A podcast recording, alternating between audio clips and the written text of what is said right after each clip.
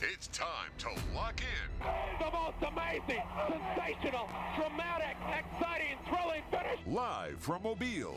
Sports Radio 105.5 WNSP presents 99 yards away. Win this game for one another. The Final Drive with Corey LeBounty and Michael Bronner. Do your job and play together. The Final Drive. Live on 105.5 FM and streaming on the Sound of Mobile app. I cannot believe it.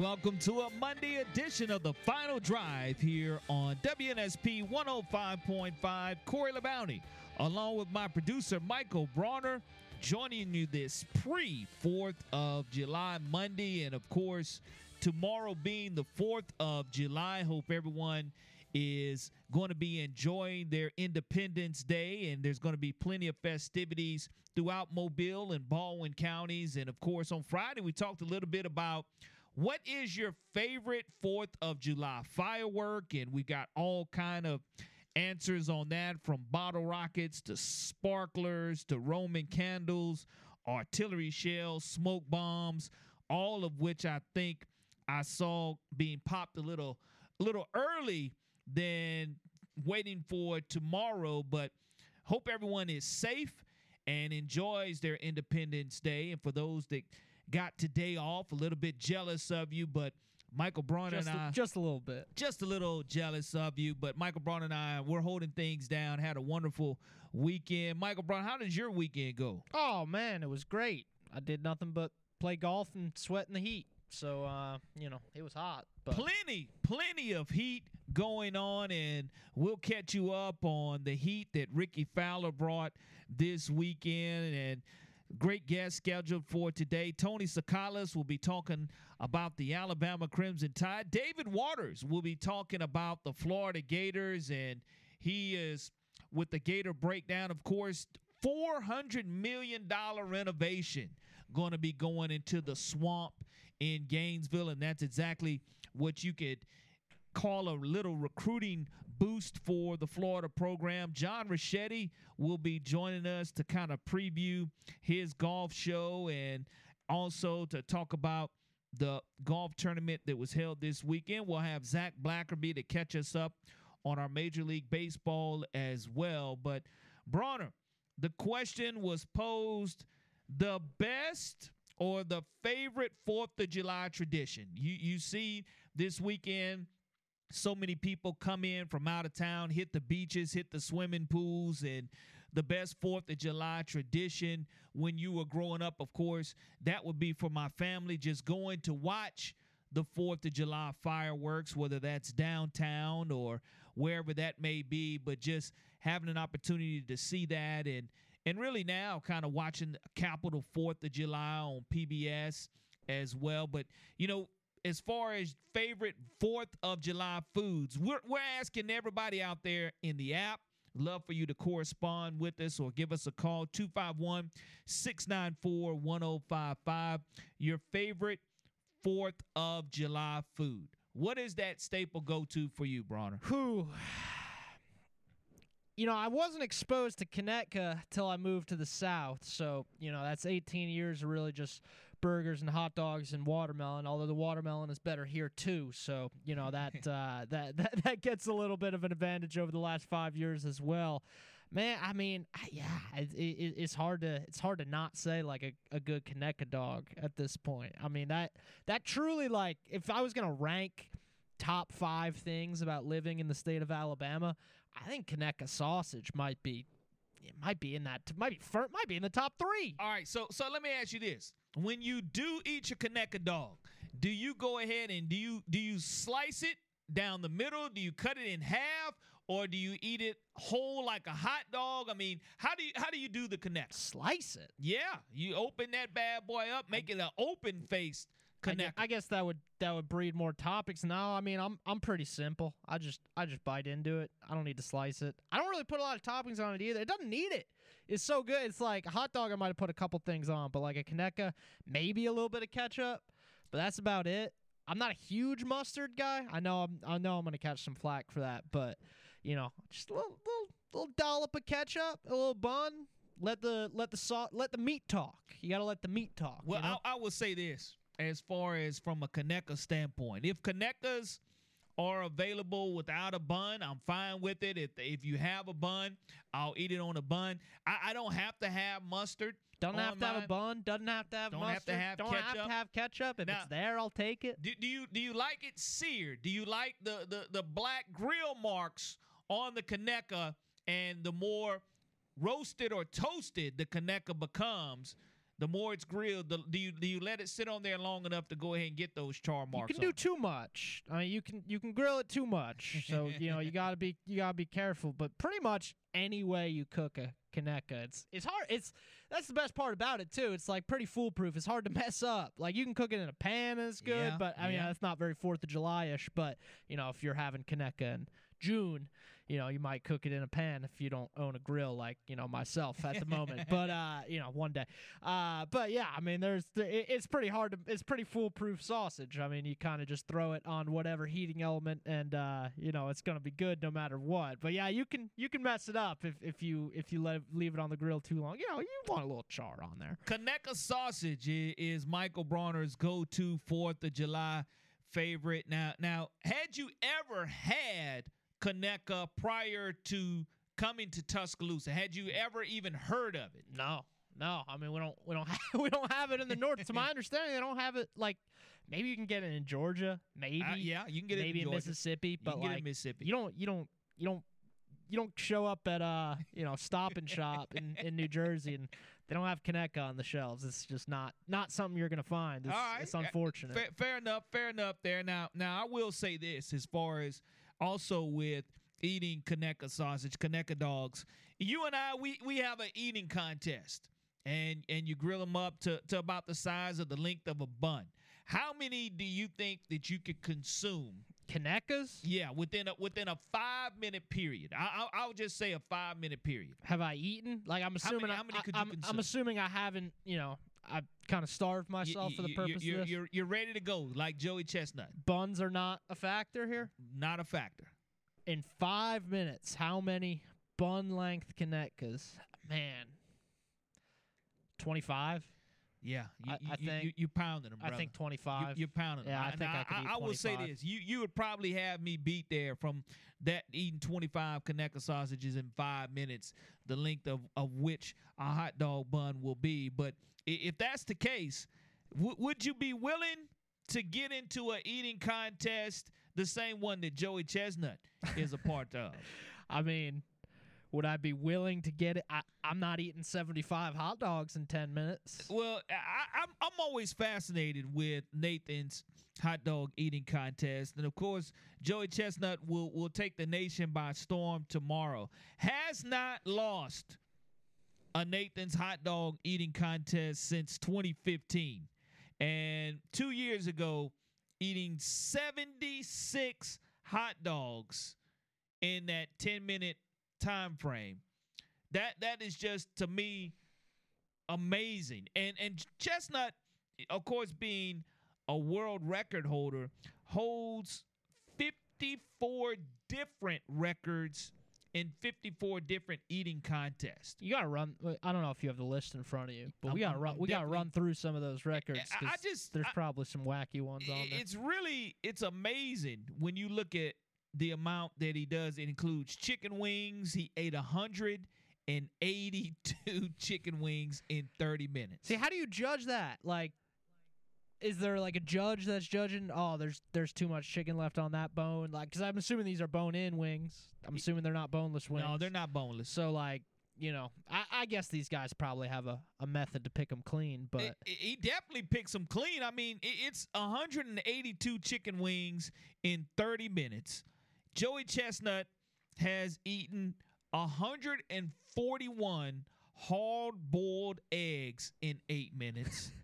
He's eating 47 grilled cheese sandwiches in 10 minutes. And he has eaten 121 Twinkies in six minutes. These are some of the records that 120. Chestnut- That might be the most impressive one. I- I- 121 Twinkies in six minutes. That's like hot dog length. absolutely devouring. And when you when you look at the amount and the length of what Joey Chestnut has eaten, he's eaten 1,152 Nathan's hot dogs and buns in the event since 2005. 1,152. You think he ever dogs. like has a hot dog during the during the year? Just like you know, ah, to, to hot dog. Hot dog sounds good. I, I'm, I'm quite sure he does, and I'm gonna tell you why I think he does. I, I think he does that just because. Look, I, I've got to get my taste buds ready. I've I've got to go ahead and, and put put a taste on something that I'm gonna consume. He's not eating 75 of them to taste no, them. I, I just think he'll probably eat a couple and push away just to know. Look, this, this is what you can get used to. But I mean, how as far as preparing, it's always fascinating me. How do you prepare to to eat 76 hot dogs? Now, the over under for Joey Chestnut Yeah, what's the line set at? I want to say it's 73 and a half. Hmm. 73 and a half. Are you are you going over or under? Like I'll never take the under on Chestnut. I don't know if I'm putting putting money up on him, but you know, if you just ask me over or under, I, I'm never gonna never gonna take the under on on Chestnut. It feels like a year. He might break his own record. Maybe he gets to 80. Now, now that's what I mean. I, last year I was hoping he would go ahead and, and break his hot dog record, but I, I just when he wins it, you, you win the mustard belt for for becoming an eater. Now, if you were to sit there and try to guess what a competitive eater, and, and Joey Chestnut is probably the biggest competitive eater that that there is in in the world as far as name recognition standpoint. How, how much do you think he he earned just last year alone from competitive eating? Just from competitive eating. Like not including any sponsorships No or sponsors. Not ju- not including sponsors. just, from just- eating. Yeah, just for eating. I, I don't know. A million dollars? Five hundred thousand dollars Wow. is what I'm sure he Joey makes a lot more from Oh, from man, people who want to be attached to Joey sponsorships, Chestnut. whether it's Pepto Bismol or Pepsi Cola. I mean, that's the perfect sponsor right there. You're looking at close to four million dollars earned. You think uh you think he's like one of the greatest athletes of all time? I'm gonna be honest with you. I, I consider him to be one of the greatest athletes of all time. I would maybe consider I'd take it a step further and maybe call him the greatest athlete of all time. I, I'm not going to take it that far, but I will say that he, to me, competitive eating is a sport. What he's able to consume, what he's able to do, as far as from a eating com- competition standpoint, yeah, I, I think that he is definitely he's definitely the eating goat. I'll frame it this way. Well, no no doubt he's the eating goat. That's not even up for debate. Joey Chestnut, I mean, obviously there are plenty of great athletes. You know, Sure. you can have the LeBron Jordan debate Yeah, all day. LeBron does things Jordan could have done. Jordan does things LeBron could have done. Whatever. Joey Chestnut does things that not another human being who has ever lived on planet Earth can do. I, I think he's the greatest athlete to ever live. I like he does things that the human body is not capable of I, I'm, I will say on a yearly basis. he definitely does things that my human body stomach can't do. anyone's. and for many many others as well because when you look from a female standpoint Sudo she she sets the mark in 2020 eating 48 and a half and I mean, she- name me another sport where it's a foregone conclusion every year that the Super Bowl of said sport, we already know who's going to win.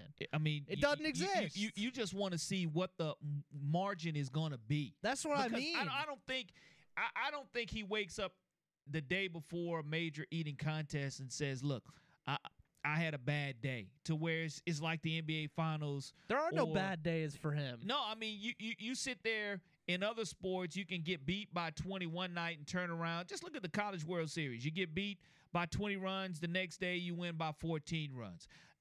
You just don't have bad days. And uh, Michael Bronner has made the statement that he feels Joey Chestnut is the greatest athlete of all time He is better at his sport than any other than athlete. any athlete has ever been at their sport ever. Yes, That's not even a disagreeable statement. No, I mean when you look at the amount of what he's won, 15 of the past 16 years. We'd love to hear from you guys.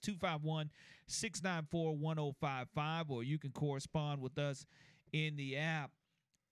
As far as you look at the dominance in other sports. I don't care what the sport is, whether it's tennis, whether it's golf, whether it's basketball, the the number of not only consecutive championships, not losing since 2015, but as far as winning 15 of the past 16 years, there there's not another sport that you can think of, competitive eating or elsewhere, to where you've had a champion, the same champion, 15 out of 16 years. So as far as him jumping in there and being able to go ahead and be the Twinkie eating champion, being the hmm. boiled egg champion, being the hard boiled egg eating champion, the chicken wing champion, and being able to consume that many dogs. Tomorrow, 73 and a half over under.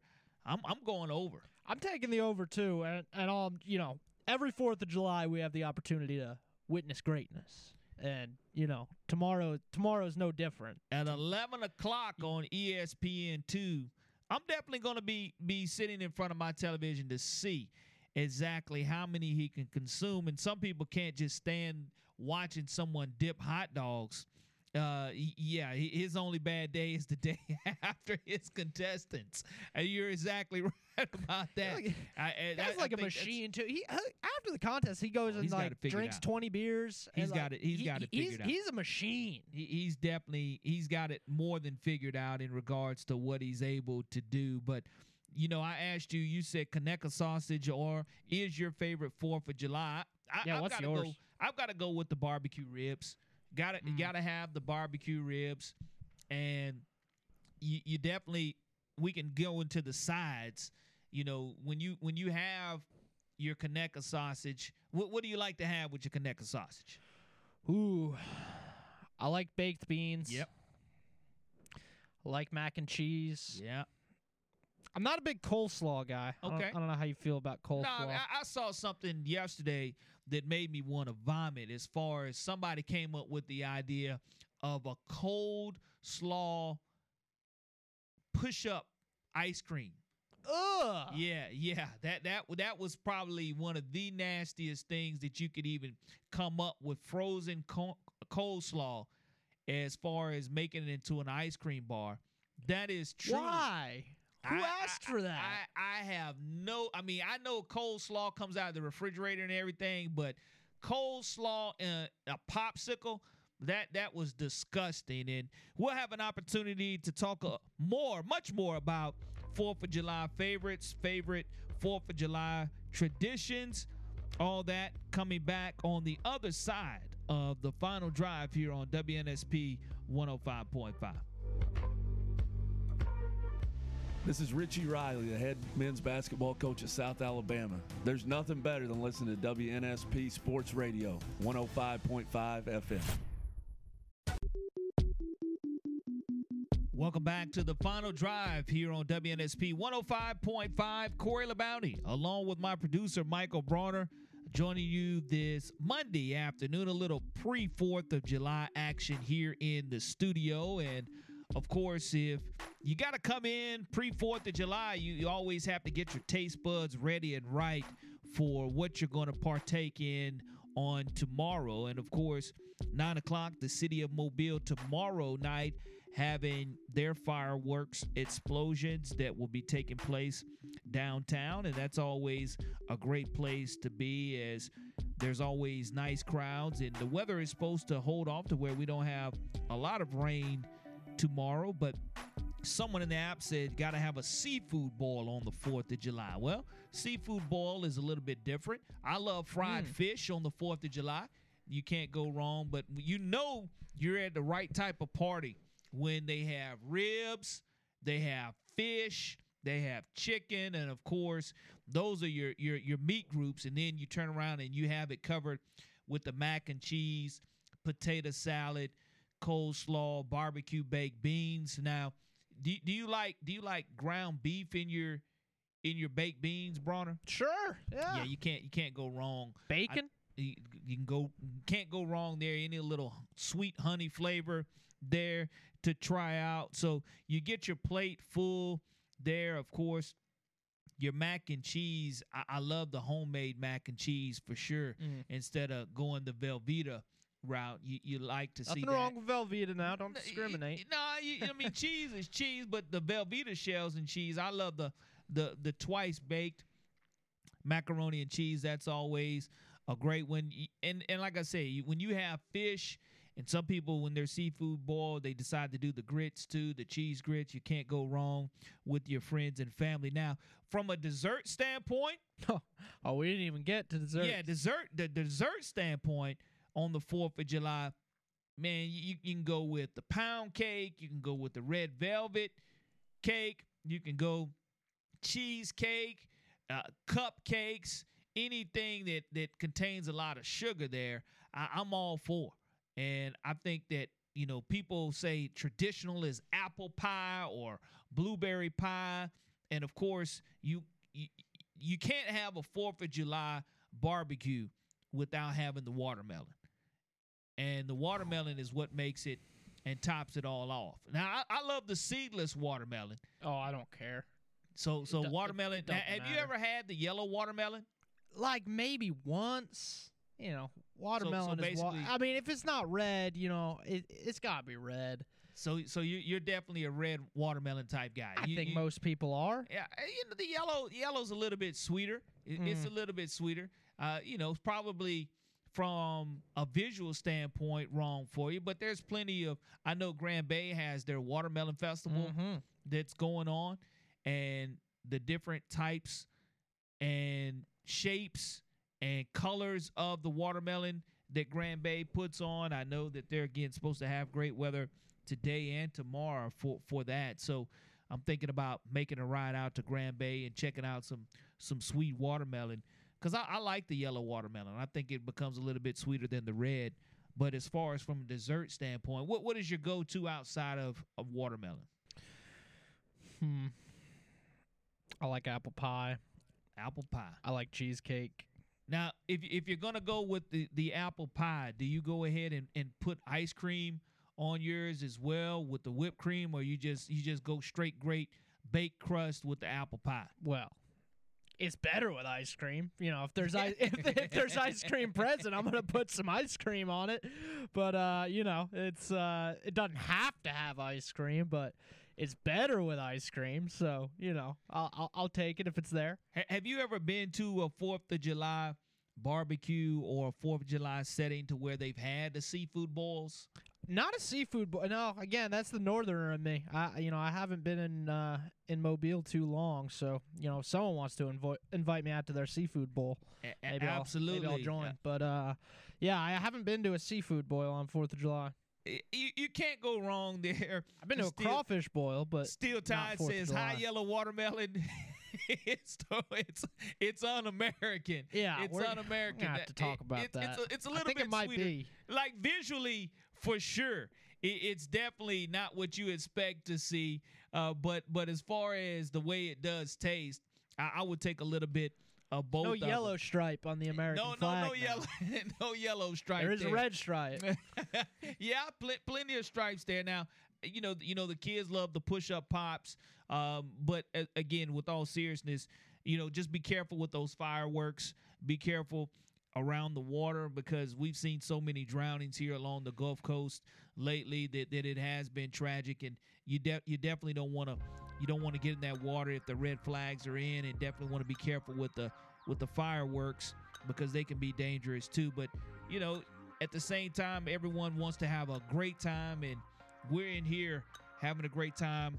A little pre Fourth of July celebration here at WNSP 105.5, and when we come back, we'll talk to Tony Tsoukalas and and get his thoughts on yellow watermelon. See if he's tried any of that or what his favorite Uh, is. he's a northerner covering. too, so Well, hey, we'll ask him about the Conecuh sausage. We'll, we'll find out what his favorite is for sure. Would love to hear from you. 251 694 1055, or you can correspond with us in the app. The final drive. We'll be right back. Hey, this is former Mobile TV sportscaster Eric Clemens, and when I'm in town, I listen to 105.5 FM Sports Radio, WNSP. Welcome back to the final drive here on WNSP 105.5. Corey LeBounty, along with my producer Michael Bronner, joining you this pre 4th of July Monday afternoon. And again, we want to thank everyone for having us tuned in. And of course, you can correspond with us in the app or give us a call at 251 694 1055. And our next guest, Tony Tsoukalas, always has fireworks and explosion with news in regards to how he covers the Crimson Tide. Tony, happy early 4th of July, my friend. How you doing? Hey, how's it going? Happy early fourth to you as well. Too blessed to be stressed, my friend. And let, us get the Bama bad news out of the way. Of course, the NCAA infractions that were given to different sports that were involved, whether it's level one, level two, level three violations. You never love to see those violations that will cost you scholarships or whatever, but only a few, and a couple in men's basketball and women's swimming and diving, men's tennis, women's tennis, women's golf, and track and field. So nothing really that had or would cost Alabama something moving down the line. Yeah, these are just things that happen every single year. Um, it's just a formality almost. I mean, it, they're self-reported. None of these are are big time infractions. None of them are going to have any implications. If you hadn't heard about them last week, you probably never hear about them. You know, it, it, it's things that you know. It's you know, you look at it and you think, oh, nine infractions. Uh, what, what's going on? But they're just every team has these. Um, Alabama puts them out on a news dump right at the end of July, or sorry, right at the beginning of July, and and it's really nothing to worry about from a from an Alabama perspective. Well, see, that's that's big time news, along with with the football program this weekend getting a huge commitment from Jameer Grimsley. Tell us a little bit about his decision to go ahead. Here's a, a Florida athlete that spurns the Gators and the Seminoles and decides to go ahead and, and turn to the tide. Yeah, I mean, anytime you can add to the class is, is, is a big deal. Um, and I think you know, like you said, getting somebody from you know out of the state like that is a is a big is a big get, and you know um, things are really uh, about to heat up for Alabama. Uh, you know, I think you know there might be a couple more commitments on the way, so you just kind of of like you know kind of keep your eyes open because I think there's it's going to be a pretty active month coming up. You talked about fireworks. There's there's going to be some some more fireworks moving forward. Tony, I want to ask you a basketball question after the departure of Jahvon Quinerly. Oats got busy again in the portal. It didn't seem like at first they would use the last scholarship uh, or the last roster spot. Now it appears they could. Two West Virginia players, both available. You know, uh, Wag, I think it's Wague, uh, is was headed to Kansas State. There were rumors he had committed, and then you know all of a sudden he's headed to Alabama.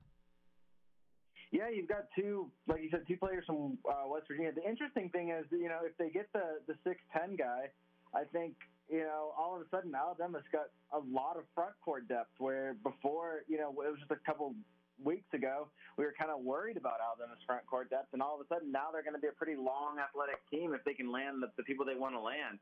Um, so I think you know uh, it, it's pretty exciting, and it just shows that like no matter how many punches Nate Oats takes in this, uh, you know, in this off season, he keeps on responding more and more. I think it's, it, you know, it's been an excellent recruiting job by him and his staff. You know, keep in mind he lost two assistants. Uh, no, sorry, he lost all three assistants.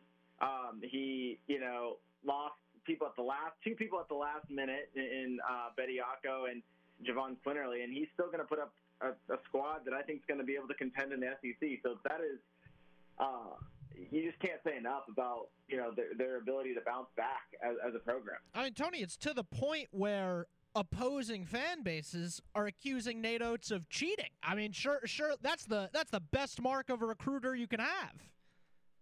Yeah, I mean that's usually the case. I think everybody everybody accuses everyone of cheating, and you know, especially in basketball recruiting where it just seems so fluid and there's there's all these moving parts. Uh, that that is usually a sign that you're doing it right. Uh, if if teams are or if opposing fans are are saying that you're cheating, if you're not being accused of cheating by opposing fans who are admittedly you know irrational, I think you're you're probably not doing enough. You're probably not trying hard enough. Well, that's a great thing. Uh, again, I've heard that statement made by many coaches across the country. If you're not accused of cheating, that means you're you're probably not doing something right. But Alabama also able to flip not only in football, able to get the recruit in Jahmir. They're also able to get is it Isaia Faga? Am I saying that correctly from Central of Phenix City? Yeah, I, I think it's Faga, uh, Faga. Um, but anyways, the guy, you know, uh, an in-state kid that they were able to flip from Utah. Uh, and, and you know, you talk about it, it kind of goes both ways, right? Um, you talk about the importance of grabbing some of those kids from other states and know, away from Florida, but it's also important to take care of your own. Um, he's a big guy uh, you know, a, a big defensive tackle. He's not maybe the highest rated kid, but I think you know, um, I think he's got some potential, and it, he's a you know in-state kid on the rise, and you just can't have, you know, you can't just ignore uh, the state as well. You know, Alabama's a national brand, but it's also got to take care of its in-state recruits, and I think it did so here. Well, I'll tell you, one of the interesting things that I'm going to be watching tonight is Brandon Miller supposed to be making his pro debut tonight on ESPN2. And Wembanyama is also going to participate, but I don't think he's going to play tonight. I think they're going to match up on July 7th later on as these teams kind of recycle and play one another. Yeah. yeah uh, but but when yeah, you I mean, when you look at Brandon, I mean the excitement that he has tonight to see him in a Charlotte Hornets uniform. Yeah, I, I I mean I think it's what we've been waiting for, and and just to see how he you know performs and and and kind of how he adjusts to the NBA level. It's not quite an NBA game, of course, but um, I think it's exciting. I think it's going to be exciting when he goes against Wemby. Uh, you know, it's, it's you can't take everything out of these uh, you know summer league matchups, but um, I, I think it's definitely something you want to see. Yeah, I'm excited about that, and the fact that when you look at Alabama basketball, you also have to look at those who continue to pave the way. And Herb Jones is one here right around the I 10 corridor from us here in Mobile receiving that big time contract. That that's good for Herb, and Herb has worked hard with the Pelicans to go ahead and get paid. Yeah, I mean, and it, it, who would have thought that you know we'd be talking about Herb Jones at one point in his you know in his Alabama career. Now, now obviously, you know, later on he, he developed into the star player, but you know, early on in, in Herb's career, I don't think we would be talking about this guy that's you know signed such a lucrative multi-year, uh, big money deal in the NBA, and it, it just shows you the development and, and the surge of Alabama basketball. I think he is a good product of, you know, just look at what you know Nate Oats is building. Whereas he took someone that I thought everyone thought was a decent player coming out, turned him into a superstar, and now that player is turning into uh, you know an NBA vet uh, that that's you know just took home a big time contract. That's going to only help recruiting from Alabama moving forward. And I think you know you're going to get more and more of these kind of success stories. Herb's probably the first. Uh, you know, obviously you had Collin Sexton as well, but um, yeah, I think that this is a, a big moment for Alabama basketball. Just in terms of for, a, just because I think it's cool to see good things happen to her, but B, just for the recruiting aspect of what they can show kids uh, about, you know, what they can become if they join the program in Alabama basketball. Talking to Tony Tsoukalas, managing editor at Tide Illustrated. Tony, do you give Charles Bediako any real chance to make this Spurs roster, or, or not really? I don't think right away. I, I just don't see him being developed enough to play in the NBA. He got obviously he's seven foot. You can't teach that, and he's got good defensive skills. But this is a guy that averaged six and six, and you know, for Alabama, uh, he doesn't have enough of an offensive game. Um, he he needs to develop. I think he can develop into a good player, and I think you know he could have done that at Alabama. Maybe he does that, you know, in the G League. Um, we'll just have to see. But I don't I don't necessarily see him being ready. You know, he could surprise me, but I don't see him ready to be at the NBA level or, or really anywhere close to it as we're two weeks away from SEC Media Days getting started up, uh, the the hype that have gone into really early enrollees and into the spring practice was with Caleb Downs, and that's a name that we've talked about over and over again, and I think that we'll continue to talk about Caleb Downs from a defensive back standpoint for this secondary the secondary really has a, a chance to to be one of the strengths for Alabama moving into this 2023 season. Yeah, definitely. There's going to be a lot of new faces, but there's also, you know, plenty of depth. I mean, uh, you do lose four starters, but you kind of get an extra starter in uh, two extra starters really in uh, Malachi Moore and Terrion Arnold, who you know I don't think I think most people consider those guys starters, even though uh, especially Arnold last year, but Malachi has been with the Alabama first team defense for most of his career, uh, you know.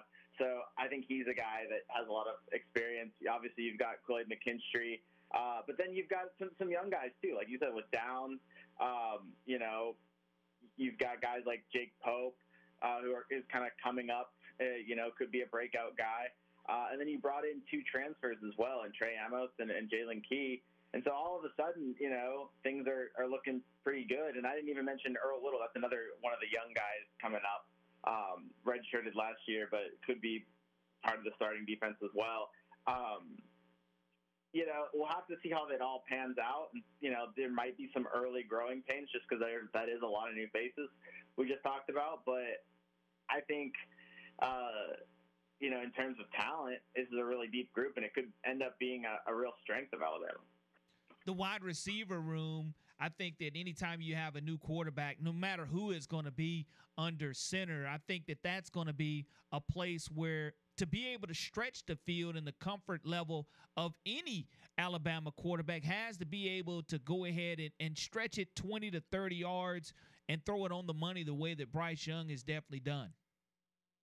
Yeah, I think the, the big guy when you look at that is going to be Malik Benson, the the, the JUCO transfer. I think you know if Alabama's you know receiving corps is going to be elite, it's going to be through him. I think um, I have him you know projected pretty high. I think he's you know Alabama's real shot of having a thousand yard receiver if there is going to be one.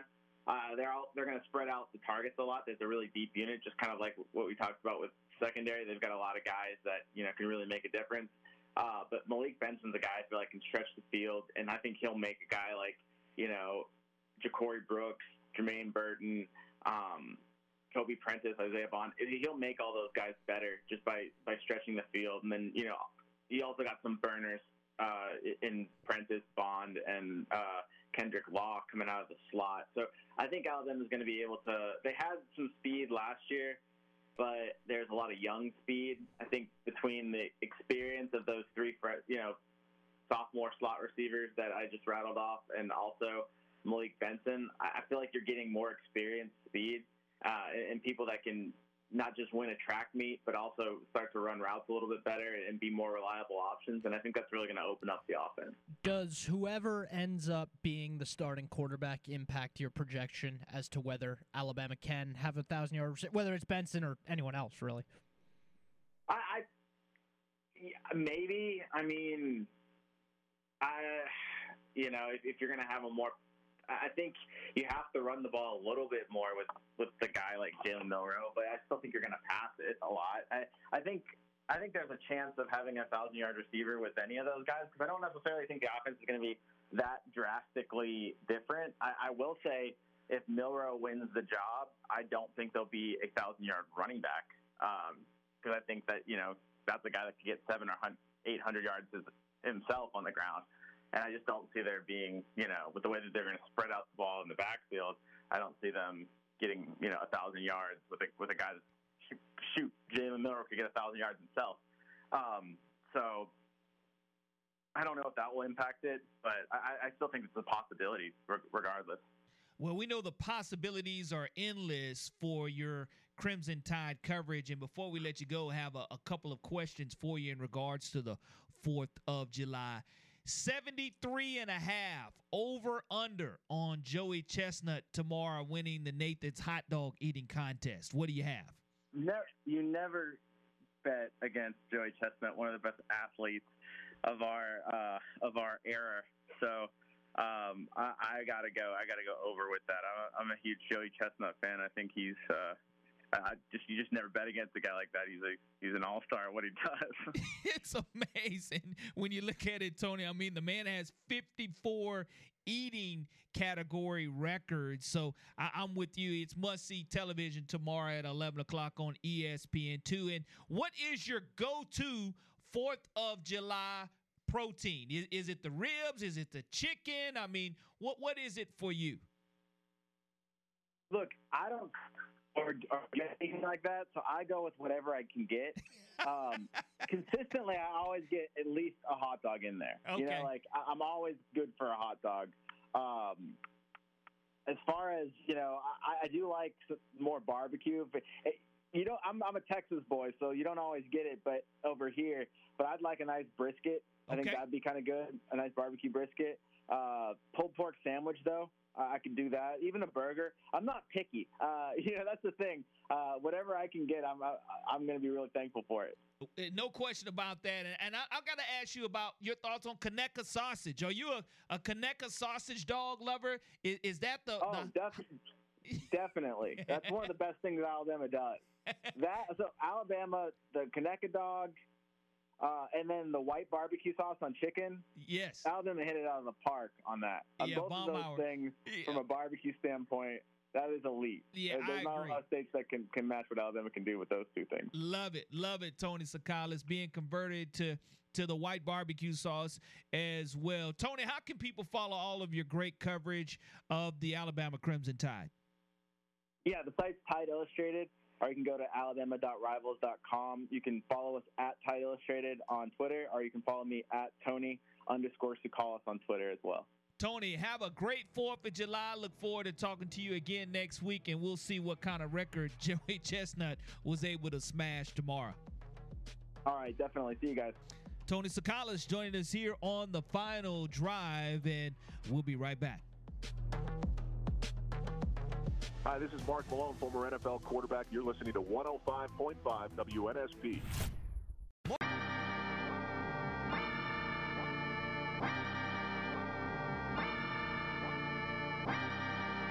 Welcome back to the final drive here on WNSP 105.5. And want to thank Tony Tsoukalas for joining us this afternoon. And of course, coming up, we'll have David Waters who will give us the Gators breakdown. The swamp down in Gainesville going to get a $400 million facelift. And we'll talk to David Waters about that. And after we get off with him, we'll talk briefly with Cody Flournoy, who is the head football coach at Jackson High School, and he has a couple of high prospects on his roster. They came down and they played Theodore in the spring game. So looking forward to talking to Coach Cody about the Jackson Aggies and the prospects that they have. John Rachetti will join us at 4:30, and Zach Blackerby will join us at five o'clock. And you know, Michael, we were talking about your favorite Fourth of July food, to where you you love the Conecuh. I, again, you can't go wrong with ribs, chicken, hamburgers. Some people love seafood balls. Some people love the fried fish, macaroni and cheese. I know some people who even go big on the mashed potatoes for the 4th of July. Coleslaw, barbecue baked beans, of course, is always something that's on the plate. And we had someone in the app who said that they go ahead and make some homemade cinnamon streusel cake. Mm. And anything that's homemade that has cinnamon and streusel in it, they sent a picture of how it looks with some fruit on top of it. That the, the Cool Whip is Shoot. definitely a way to go on the Fourth of July. You have to have that on deck for sure. Man.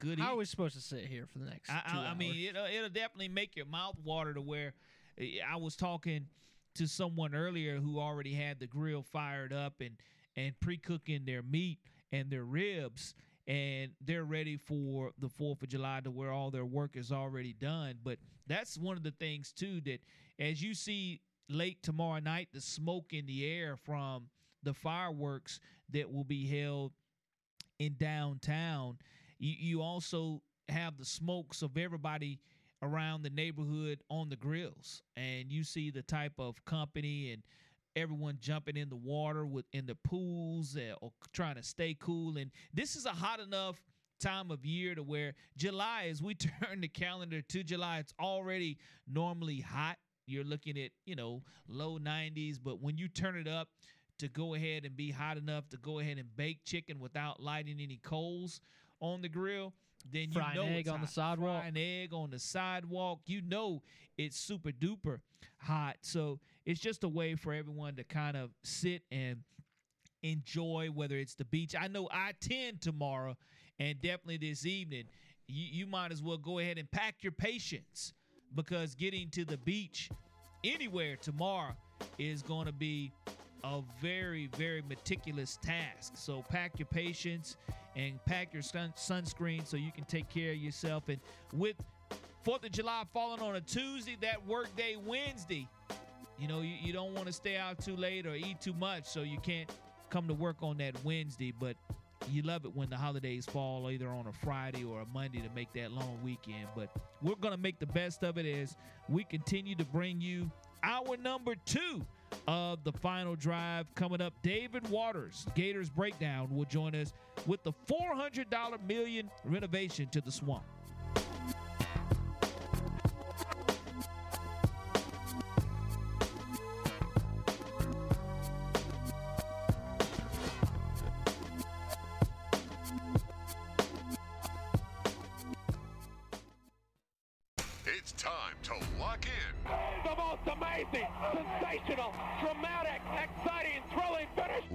From Mobile, Sports Radio 105.5 WNSP presents 99 yards away.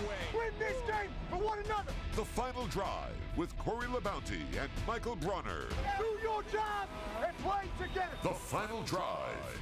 Live on 105.5 FM and streaming on the Sound of Mobile app. I cannot believe it.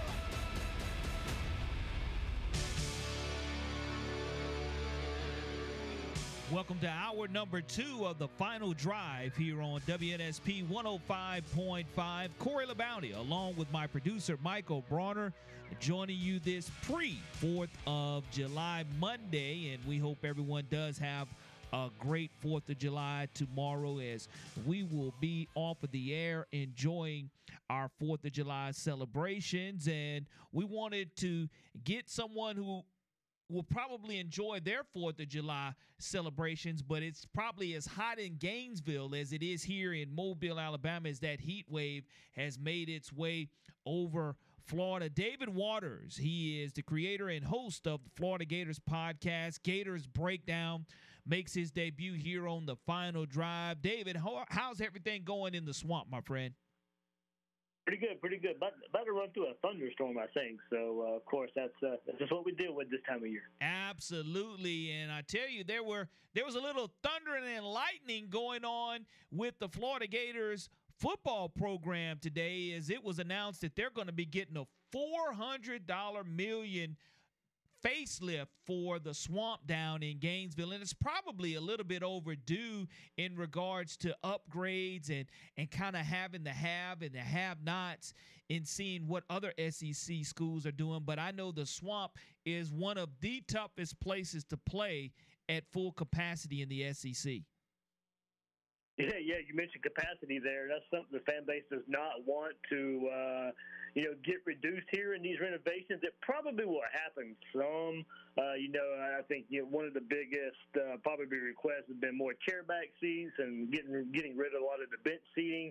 Uh, look, that's only going to reduce capacity just a little bit. You know, so maybe they can add some seats somewhere else. And the student side's a little lower uh, on that side, so maybe add some more seats maybe to that side and rearrange some of the seating uh, there. But I mean, it's long overdue for things like the video board, uh, the speakers using the stadium, uh, the lighting. You know, all these SEC stadiums, especially in Alabama and Georgia, you know, have these huge LED lighting set up and sync to the music and all that stuff. You know, Florida's not there yet with that. You know, kind of behind on that regard. So uh, yeah, you know, those, those are probably some of the, you know, the basics. I think you look at maybe widening the concourse. Uh, they have to ship a lot of their food in on game day, you know, and just have to keep it warm. Don't cook a lot inside of the stadium, so you probably get some, you know, kitchen renovations along with the stadium as well. So yeah, four hundred million dollars definitely. Uh, you, you, that's nothing to you know shake a stick at there. So uh, honestly, you know, it, it, yeah, long overdue in a lot of ways, but you know, still think uh, you know you want that capacity. You want uh, you know the swamp to kind of keep that uh, charm that it's known for. Scott Stricklin, the athletic director, in this, you know, has been talking to people uh, and talking to companies about, you know, who did Fenway Park and their renovation, Lambeau Field, and all that. You know, being able to keep the charm of, you know, the older, you know, older style of the stadium while renovating at the same time. So if you're going to do that, it's a delicate balance there uh, when you look at what Scott Stricklin wants to, uh, what, what he wants the Swamp to continue to look like in the future. Ben Hill Griffin Stadium, also known as the Swamp, is a place that Billy Napier is now calling home and roaming the sidelines. The biggest question for the Florida Gators going into the offseason, you can't really question the the recruiting here that has really been turned up for this 24 recruiting class, but as much as most SEC schools are, are dealing with this time of year, the quarterback position is that going to be one of the biggest questions coming into this 23 season for Billy Napier? Yeah, I, I don't think it's so much of a question if it's going to be Graham Mertz, you know, the, the transfer from from Wisconsin. I, I think he's going to end up being the starter for Florida. Uh, it's just how you know how good can he be? Uh, Florida's going to be carried by an offensive line. He's going to be carried by some running backs. You know, really, really good there.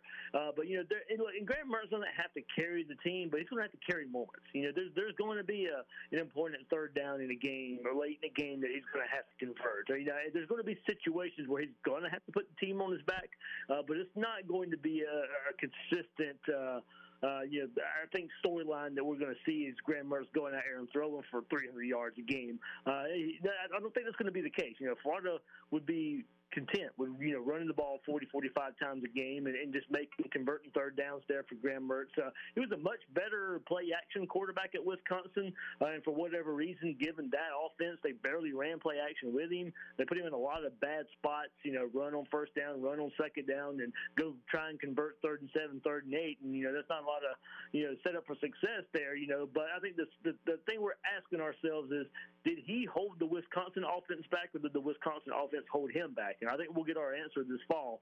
Uh, certainly, you know, uh, of course, on the offensive side of the ball, the biggest question for the Gators is just how good he can be.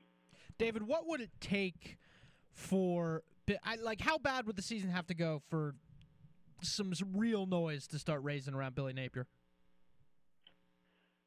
Well, you know, you, you just brought up recruiting, and that will quell a lot of it. Um, no, look, it's not like he's going out there and selling recruits that Florida's going to go out there and win ten games this season. Uh, you know, I think I think uh, a lot of people know that. Uh, you know, so what would a bad season do to affect the recruiting? I don't know necessarily all that much because, as I said, there's not really a lot to sell uh, on, on Florida this year.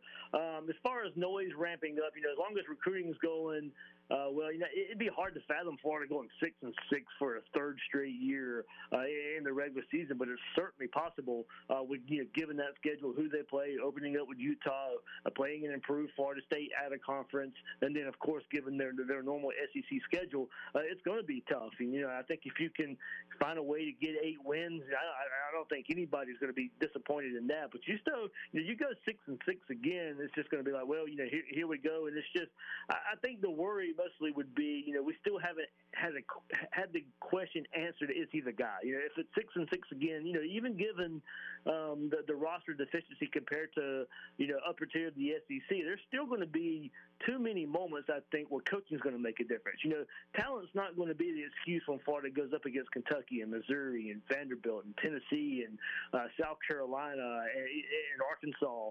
Uh, so you know that's when that's when Billy Napier's coaching is going to have to kind of really show through there. And I think if it, if it comes through, you know, Florida's probably looking at seven, eight wins. But you know, if it's kind of you know it, you know middle eight portion of the game where Florida really struggled last year in, in the late first half and beginning of the second half, and we see some of those issues, and the quarterback play kind of stays uh, subpar. I think it's just going to kind of leave that question open if you know if he's going to be the guy to get it done. Uh, but I do think with the way recruiting's going, they're going to give him that chance to kind of you know bear the fruit of this 2024 class before anything is really you know really put too much on him. We're speaking with David Waters again. He's the creator and host of the Florida Gators podcast, Gators Breakdown. And Shamar James is a young man that comes here to from, is from Mobile, Alabama, and Faith Academy. And you look at Lamical Perine along with Kadarius Toney, the the success that Florida has had tapping in to this Mobile, Alabama market. And I know that Billy Napier is very familiar with all of the talent that's right here in this Mobile, Baldwin County area as well. But Shamar's role this year as a sophomore linebacker, I know he played a lot of special teams. Do you do you look for Shamar to be a difference maker defensively or on the field more for the Gators this season? Oh, absolutely. Shamar is going to be a huge, huge integral part of this Florida Gator defense and Austin Armstrong's first season as defensive coordinator.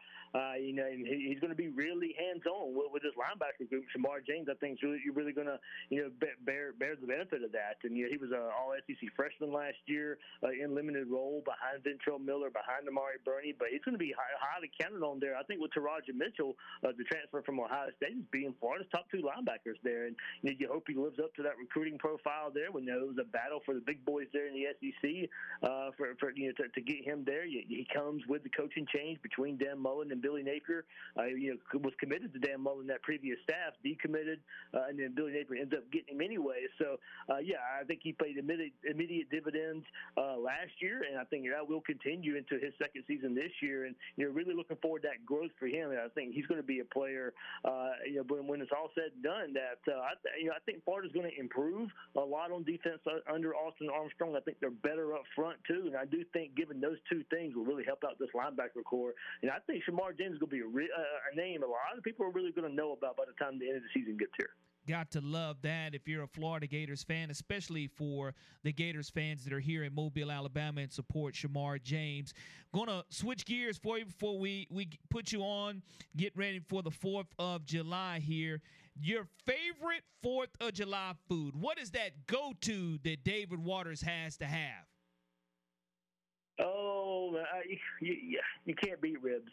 I mean, I, am a ribs guy anyway, but you know, barbecue uh, on the Fourth of July, uh, for whatever reason, it tastes a little bit better when when when the fireworks are getting ready to go off. So, you know, I got I got to have that, got to have those ribs, baked beans, potato salad. You can't go wrong with that. There we go, and again, a, a great spread there mentioned by you, and a great spread of covering Florida athletics by you on your podcast. How can people follow everything that's going on with the Florida Gators? Yeah, they can follow me on Twitter at GatorDave underscore SEC. You can find Gators Breakdown on YouTube uh, and your favorite podcast platform. David, thank you so much. Have a wonderful and safe 4th of July and look forward to hopefully catching up with you at SEC Media Days here in a couple of weeks. Absolutely. Thanks, guys. David Waters joining us here on the final drive. Coach Cody Flournoy joining us next. He's the head football coach of the Jackson Aggies. The Aggies played Theodore in a spring game, and the amount of talent that is on this 4A Jackson Aggies roster, we'll talk to Coach Flournoy all about it next here on the final drive.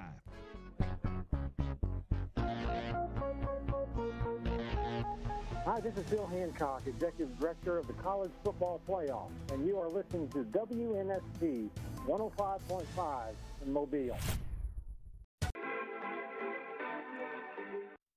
Welcome back to the final drive here on WNSP 105.5. Corey LeBounty, along with my producer Michael Bronner, joining you this Monday afternoon and hoping everyone is staying cool and getting ready for their great cookouts and their 4th of July Independence Day on tomorrow. And I tell you, you know, the 4th of July fireworks are something that I always really enjoy to, to cap off and to top off the end of the 4th of July. And the city of Mobile does a wonderful job with their fireworks. But the Jackson Aggies came down here last month or really at the end of May and took on the Theodore Bobcats and put off their own fireworks. And that was because they had one of the nation's youngest and best quarterbacks in Landon Duckworth calling the shots. And their head football coach, Cody Flournoy of the Jackson Aggies, joins us now on the final drive. Coach, hope all is well.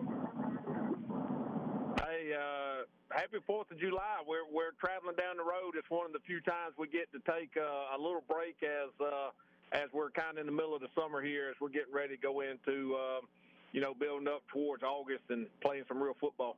Absolutely, coach. I mean, you know, the AHSAA All Star Weekend is right around the corner in regards to the coaches and athletic directors meetings. But your Jackson Aggies in 4A football, I know last year losing in the first round to Andalusia left a sour taste in the Aggies' mouths. And you guys have worked tremendously hard and have been motivated. And when you have people like Nasir Power and, of course, uh, not only Nasir, you have Keon Chapman playing a little wide receiver for you, and you have Landon Duckworth.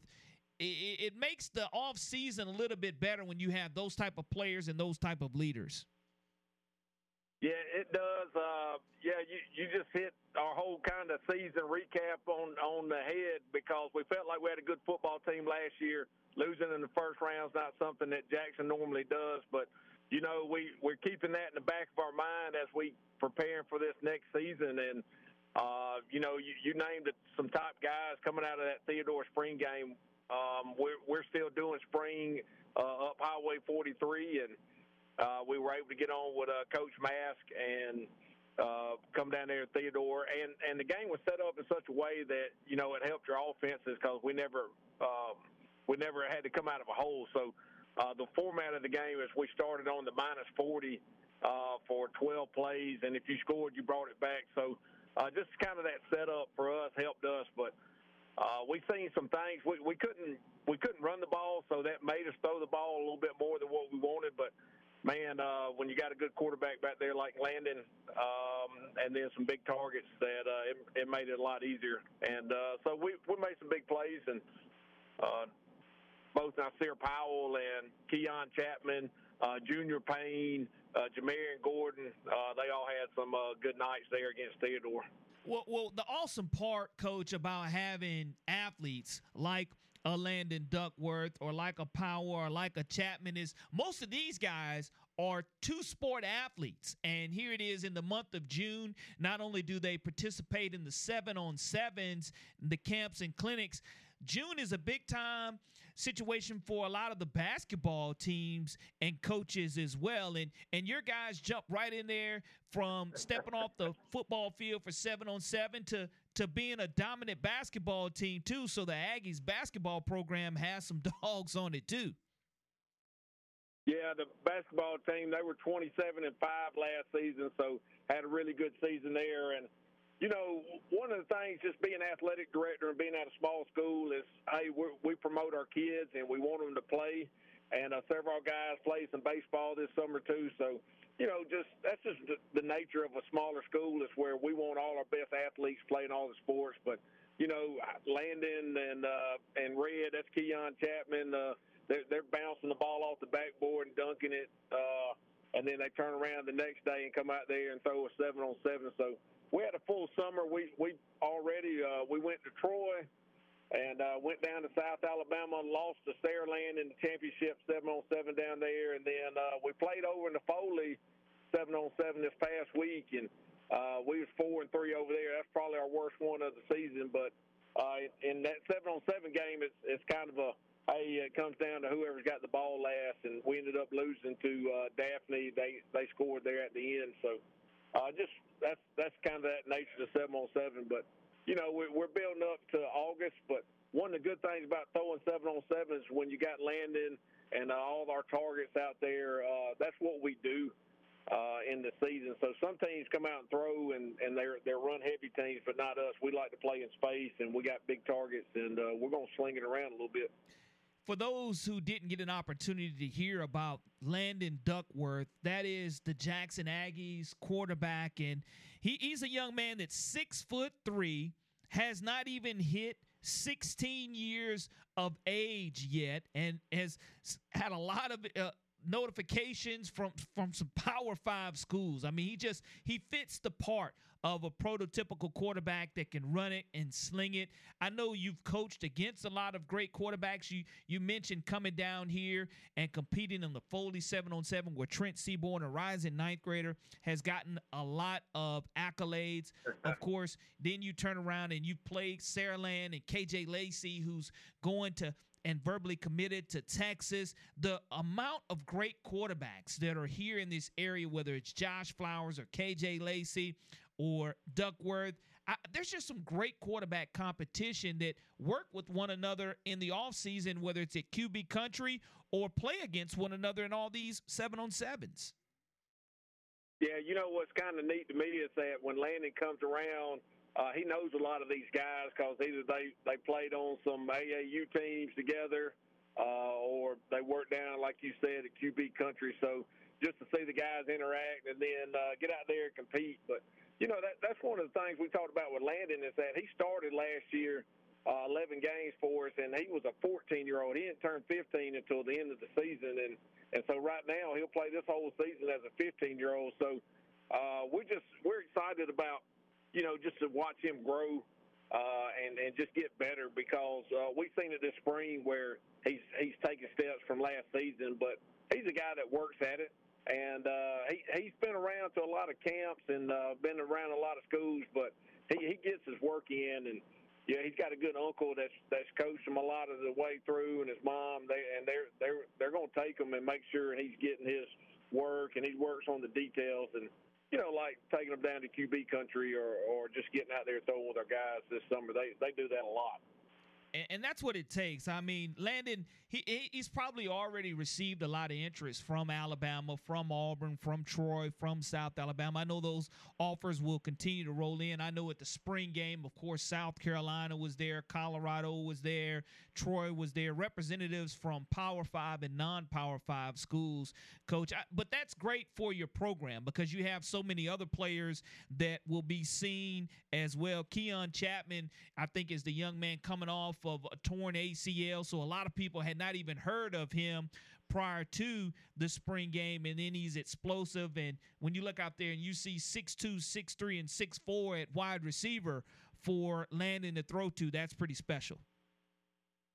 Yeah, and, and one of the things about being in small town, uh, uh, Jackson and all all our schools up Highway 43 have great tradition, but today's age is so much of athletes moving around and bouncing from school to school, and and that's one of the great things about being at Jackson is that uh, the the people that's playing here for me are are kids that their grandparents have played there, their their dads, their uncles, everybody. And so there's, there's a lot of uh, grassroots uh, feeling there with with Jackson, where you know we're we're we're not worried about our kids bouncing, and next year they're playing at another school, and and you know it, it may happen, but that's one of the things to pull to Jackson is that these kids that are playing for Jackson, uh, they're they're not playing uh, so much for me. They're playing for that name Jackson across their chest because they watch their granddads, their uncles, their brothers, and everybody else do it, and that's what's fun about being out of school. Um, even though we're 4A, it, it's man, we we produce some kids, and uh, that that's like one of the things where uh, Walter Taylor's up at Vanderbilt. Uh, he was quarterback, big quarterback for us a few years ago. So uh, watching Landon come along, uh, we got a little bit of experience with big time quarterbacks, and, and we know kind of what it looks like. So uh, he, he's got that to pull from too. Well, looking forward to seeing your Aggies in action, of course. You guys, do you open up August 25th? Have, do you have that week zero opponent already set, scheduled, or will you go ahead and take that as an off week? No, we, we'd like to play. Last year, we, we had a preseason uh, game with Wayne County, Mississippi, with uh, Coach Hankins over there. Yeah. And – uh, because our schedule moved back with the state, that it messed up the schedule with Mississippi. We don't quite align yet. And then uh, we lost our week five game against Thomasville, where they just said they didn't want to play us, and that's kind of been a lot of that's been a big area of conversation uh, for us down here. But I've been looking to kind of fill that, and uh, had a few offers um, you know, nothing that was really feasible. But uh, you know, we, we may be able to put something together. We we definitely want to play ten games, and so if we play at zero or five, it it still hadn't been uh, decided yet. We're trying to get that tenth game, but if we don't get a zero, it's definitely uh, our first game is going to be against Demopolis, uh, and I think that's September first. It is. It's September first at Demopolis, and again, you end the season Thursday, November the second at Davidson at their new stadium. So never shine away from larger classification opponents as you try to get the Jackson Aggies to the blue map to where you guys ultimately want to be. And and coach, let, let me ask you this: It's Fourth of July tomorrow. What's the go-to Fourth of July food for yourself, Coach? I always like to uh, smoke some ribs, but you know uh, we're, we're traveling right now. We we take this time with family, so uh, I think we'll we'll get some burgers or something on the grill for sure, and uh, you know, light some fireworks and uh, just have a good time. The, the big thing for us about Fourth of July is just having some celebration, being around good friends and family, and uh, just having some relaxing time and uh, just celebrating the Fourth. So that, that's a good recipe all the time. Get get you something good on the grill, and then hang out with some good friends. That's always a good recipe for uh, for a good good holiday. Well, I tell you what, Coach, your program has a recipe for success, and it will be continued as you're entering your fifth season as the head coach of the Jackson Aggies. And you have some great playmakers and some great Power Five players that I know we'll be hearing from and talking about on Thursday and Friday nights. Coach, be safe, enjoy your holiday week the rest of it that's left for tomorrow and before you get recharged and get going again in full speed to prepare for this upcoming right. season. Thank you so much, Coach. I appreciate you for joining yeah, me here. Thanks, thanks, uh, thanks for all y'all do, and go at you. You got it. Coach Cody Flournoy joining us this afternoon here on the final drive. Coming up next, we'll have John Ricchetti joining us to give us some updates on what's going on. We'll have our Dan Hart LLC Engineered Products and Services Golf Report coming up next here on the final drive. Hi, I'm Verne Lundquist from CBS Sports. You're listening to WNSP Mobile, Alabama.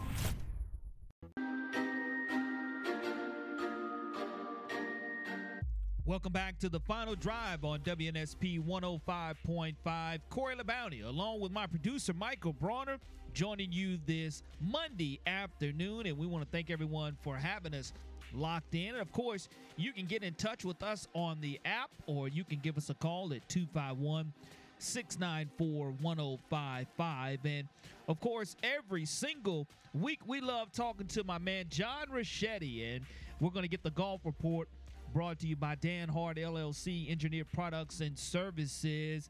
How's it going, Ricchetti? Well, I tell you what, Corey, it's a hot one. I mean, uh, you know, all us, uh, all the golfers tuned in right now, or just people in general. Please be hydrated and drink plenty of fluids, especially if you're out there playing golf. It is hot. We're in a heat wave, and uh, you got to drink plenty of fluids out there and to be safe because it is. Uh, it's a hot one out there, no question about it.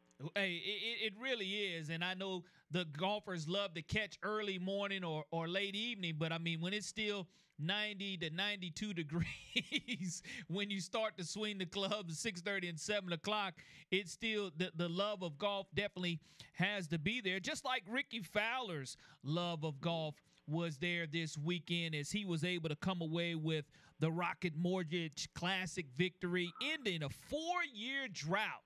Shetty, that's pretty impressive well, you know, we talk about trends, right? I mean, uh, you know, Bronner's heard me say many and many times. I mean, guys trending in the right direction. I mean, this guy's been trending in the right direction for months.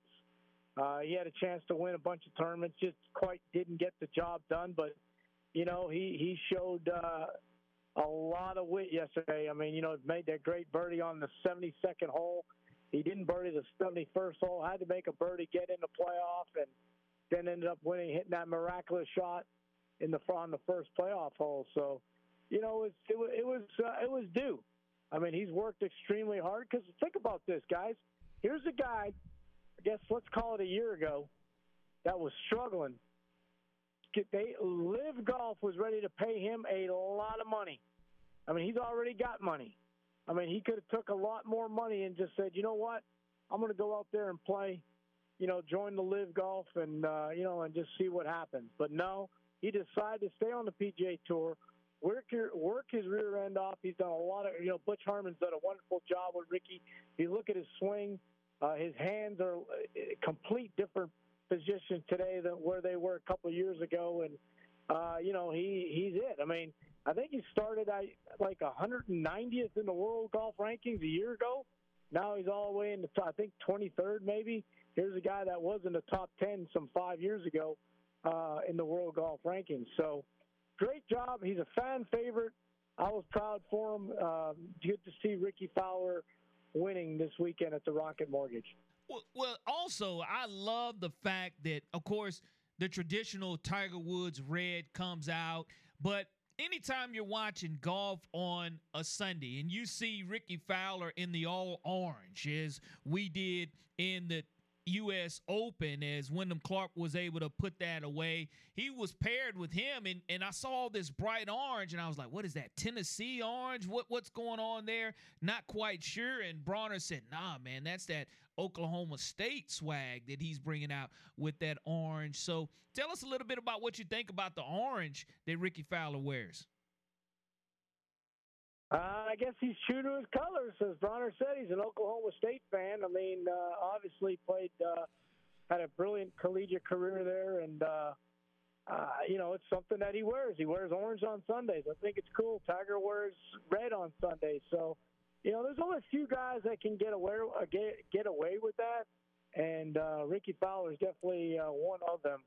Uh, you know, because it's I'm not that keen of a fan of orange, but anyway uh, Rickie Fowler, Ken, and uh, you know he's a Puma. Let me tell you, a lot of kids, a lot of junior golfers love Rickie Fowler, love the Puma, love the orange, the hats. Uh, you know he's he's he's got it going on, no question about it. Yeah, John, you brought up the trend. I mean, it seems like he's been in in or at the top of the leaderboard in the last like 10 tournaments and finally like just that grind of you know knowing you're good enough to win and you know playing good enough to win, but ultimately not getting it done, not being able to string 72 holes together, and then finally being able to break through. I mean, that's that's just got to be the best feeling ever for Fowler. It's been four uh, years. He, he, was he was relieved. There's no question. I mean, he was very emotional. Uh, I mean, it's just a big burden off his lift. I mean, I think he's pretty much secured his spot on the Ryder Cup team. Uh, it just opens, you know, uh, it's, it's, it's just a big thing. He he was due to win He's that good. He struggled, but he never, you know, he never cried, never complained. And so, you know, what's so funny is now his good friend, and I I understand that uh, Spieth, uh, Rickie Fowler, and also and also Justin Thomas are getting ready to get on a plane over to to watch Wimbledon and spend a few weeks over in Europe and playing the Scottish Open and then the British Open together with their families over there. Uh, but you know, now Justin Thomas is struggling bad. I mean, and then now Rickie Fowler's good buddy is kind of turned it around, and now Rickie Fowler, I mean, excuse me, Justin Thomas is struggling. So, you know, you got to be at the top of your game. I mean, this game can uh, be very, very brutal. And I tell kids all the time, man, enjoy it while you can, because it doesn't last all the way there. You can't be at the top all the time, and and it's not good when you start to struggle and so forth. But you know, the old saying is, Bronner, you keep going to the dance, sooner or later, you're going to find somebody to dance with you. It's such and an Rickie Fowler kept doing it. It's such an interesting point. I mean, I, and I love that you brought up Justin Thomas. I mean, the margins are so razor, razor thin on the PGA Tour between you know being great and really struggling. Even even those margins are thin. So, uh, what do you think it is? You know, Rickie Fowler a year ago is about to lose his tour card. Justin Thomas is shooting an 82 at the U.S. Open. Like, what do you think it is that makes guys lose it, and what do you think it is that makes guys get it back? Well, I think obviously it's confidence. I mean, the number one ultimate, you shoot high scores because you drive the golf ball bad. Okay?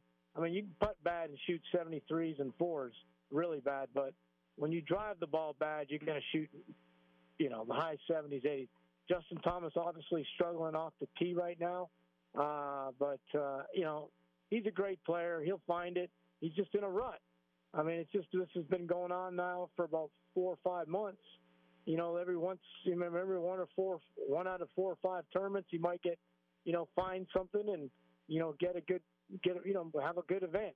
But for for but the bottom line is uh, Justin Thomas has been struggling, and hopefully uh, he can find it and get back to where he is because he is a marquee player in the game of golf, and uh, and I'm pulling for him too. And just like the rest of the uh, people in golf are pulling for Justin Thomas because he's well liked amongst his peers also. Bryson DeChambeau, he takes an L in the LIV tournament. Talk about his upset, and I, I know that you know getting in the LIV. I'm not quite sure Bryson felt okay. This is a tournament, or this is a league to where I can and probably win a lot more, but. He, he's in Spain and, and he gets defeated by another Oklahoma State graduate? Oh, Taylor Gooch. You know, he's won three times. I think three times his last yeah. five starts in LIV Golf. I mean, I mean, so here's another point. He, they changed the criteria on him. He didn't get in the U.S. Open. He should have been in it. Now, I mean, there's no doubt about it. Whether you like LIV or not, Taylor Gooch is playing lights out. He's got to be uh, on a radar screen for the Ryder Cup, but he won't be cho- he won't be picked. But uh, I mean, if you want to just talk about guys that are playing good, he's playing really good, uh, but he won't get picked. But he's another guy that's playing really good, really, really good golf under the radar, so to speak, because he's on LIV Golf. But uh, you know, uh, Bryson Bryson DeChambeau looks like he's coming to form a little bit. All you look at all the majors, he's been kicking around tires in majors, and every time he's played, so and, and he's kicking around too. So he's going to get a win, just like just like Rickie Fowler. He's trending in the right direction. Wouldn't surprise me if Bryson DeChambeau wins his, in his next start, whether that's the Open Championship or on the peak or on the LIV Tour. John, we, we've been asking all our guests here as tomorrow, of course, Independence Day, 4th of July. What is John Ricchetti's go to on the 4th of July? What do you have to have on that grill or coming off of that grill that you know you're looking forward to getting on your plate tomorrow? Grilled ribs and some Conecuh sausage. Yeah, the Conecuh sausage. You can't go wrong. Bronner said, look, when he, he knew nothing about Conecuh prior to coming to the state of Alabama and attending the the University of Alabama, but he's learned that to, to be one of his favorites. And over under tomorrow, Joey Chestnut. Over 73 and a half hot dogs eating in the Nathan's hot dog eating contest. What do you got? I'm going over. I am too. I'm going to go over. Well, I, I tell you one other thing, Corey. I know you guys got to get going, but one other thing that we didn't touch on, which I think is a massive story in the game of golf. Bernhard Langer, at the age of 65, going to be 66, Pass Hill was won 46 times on the PGA on the Champions Tour. It's just incredible what this guy is doing at at such an old age in golf. It really is, and I tell you, it is something we're going to talk about tonight. But I am really, really impressed of what Bernhard Lang has, uh, has accomplished in the game of golf in the last six or seven years. It's incredible. Plenty to talk about tonight. Immediately following the final drive, of course, it'll be the Miller Lite, John Ricchetti's golf show coming up. And Ricchetti, are you on location again, or are you just sitting, uh, relaxing, yeah, getting at, ready to enjoy the Fourth of July? Fish camp, and uh, we're going to talk, you know, we'll be at Felix's Fish Camp. I imagine it'll be a great crowd as usual up there. Looking forward to it. And we'll have uh, Bronner be with us. We've got a lot to talk about in the world of golf as uh, the final major of 2023 is, a, is just around the corner, and we'll recap, obviously, the Rocket Mortgage Championship this week, last weekend. John, appreciate it. Be safe tomorrow. Enjoy your 4th of July festivities and those ribs and Conecuh sausage for sure, my friend. All right, you guys keep up the great work, Corey and uh, Bronner, and we'll talk to you guys next Monday. Appreciate Everybody it. have a great fourth.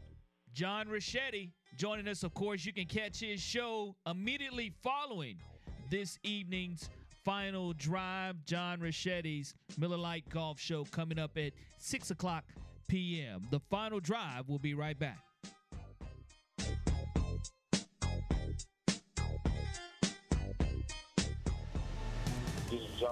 From the University of Alabama. You're listening to 105.5 WNSP. Roll Tide.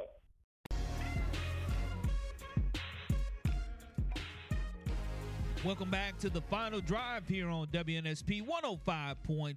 And want to thank everyone for having us locked in this afternoon. And of course, you can correspond with us on the app. Give us a call 251 694 1055. What is your favorite 4th of July food?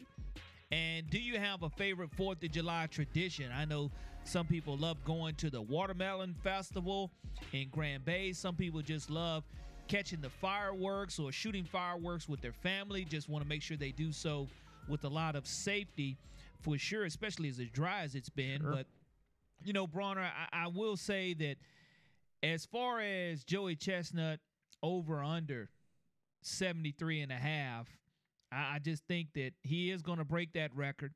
And I think that when you do watch the Nathan's hot dog eating contest, you you know that he's going to put on a show, and you know he's going to be well prepared. Joey Chestnut, again, definitely the favorite to win it all, win the mustard belt that they call it. And you said earlier you, you felt like in in five minutes, from a Conecuh sausage standpoint, you could eat at least twenty five. Yeah, I think I think 25 is fair. I can tell you, you'd probably be feeling it the next day. Well, That's I'm sure Joey sure. Chestnut is too, but Joey Well- Chestnut's the greatest athlete to ever live. And, so. and look, I, I I think he is the greatest eating athlete of all time. And, Man, and that's you- not you even a fun say- debate. Well, that's not even a debate. You you you say he's the greatest athlete of all time. Uh, you know that's that's where I really struggle. There's the that one. widest gap between Joey Joey Chestnut and any other athlete in his sport than there is any other athlete to ever live. Ever. Period. That's not a debate. He is better at his sport than anyone else has ever been at their sport. And, and that's that's point blank period. That's not even up for debate. Well, he there's is not, there's not a lot of athletes that have a thirty for thirty on them in regards to the competition. I mean, he's they have. already in an elite category there. It's like, like I said earlier, it's a foregone conclusion that Joey Chestnut is going to win the mustard belt tomorrow. We know that. I mean, when when when we get around to Super Bowl time or even preseason, do we know who's going to win the Super Bowl? no, no, you don't. That's not how it works. That's not how sports are supposed to work. But Joey Chestnut is that dominant of an athlete. 15 out of 16 mustard belts. And he came up there with a broken leg. He crutched up there and won a mustard belt. Uh, But I will say this He's too. the best to ever do it. you know, a lot of people don't want to give credit to to eating cha- challenges as being a sport. Oh. I, I think I You think go, that you eating go, you go do challenges it then. is a sport. I really do. Yeah. I, I think that that's a, a sport. Well, if you and have to notice, a like- tremendous athlete. if you notice, like the really big guys, they generally don't do very well. Nah, Like, ah. that that's what's amazing to me. When you when you see normally you see the the biggest guy on the stage, you're like, okay, He doesn't he- do he's well. probably gonna be able to consume a lot, but it, it just doesn't doesn't ha- doesn't happen. Somebody says, hey, look, they they beg to differ with you. They say Ohtani is the greatest athlete. like to see Ohtani eat 75 hot dogs in 10 minutes. Eh, He didn't have a bad June as far Yeah, as at the plate. I don't know. If. I don't the know if? Joey Chestnut could hit 394 in Yeah. in uh in a month, but I'm just saying, man. Yeah, I mean, Ohtani got it done in the month of June. Anytime you're sitting there setting, uh, having an opportunity to say, look, you, you just hit one more homer and, and all kind of records are going to be in your lap along with pitching. I know last week we talked about it. F- worth five hundred million dollars?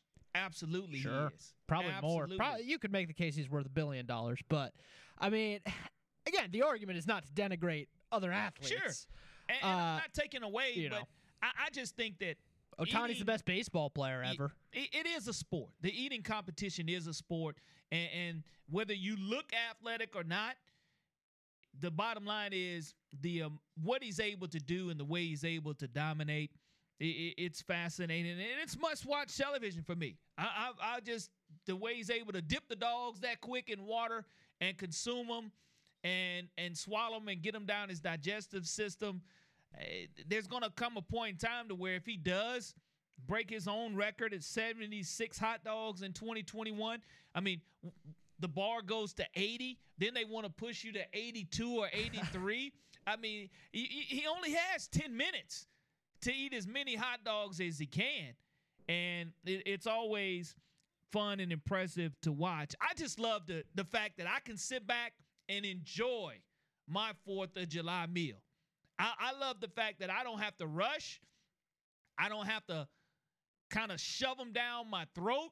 I know that there's going to be plenty to go back and enjoy because I know when he finishes, you know he doesn't want to see another hot dog. No, he switches to beer at that point. Yeah, he probably does chug a lug a little bit. But again, the best food or menu item that, that you're going to prepare for the fourth, you can give us a call or let us know in the app. What, what do you look forward to from a side standpoint? Is it the mac and cheese? Does it have to be the potato salad? Is it the coleslaw?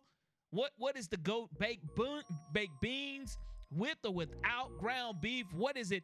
The go-to Fourth of July side, the Fourth of July meal. A lot of people have said they got to have the ribs, the Conecuh sausage, but the grills definitely will be fired up.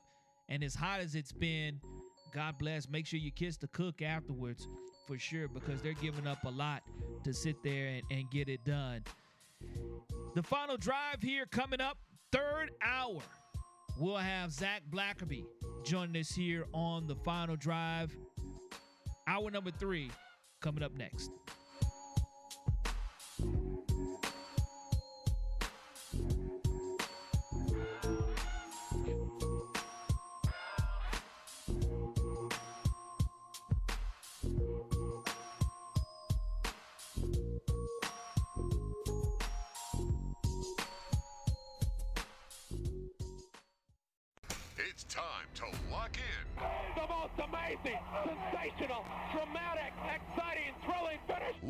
From Mobile. Sports Radio 105.5 WNSP presents 99 yards away. Win this game for one another. The Final Drive with Corey LeBounty and Michael Bronner. Do your job and play together. The Final Drive. Live on 105.5 FM and streaming on the Sound of Mobile app. I cannot believe it.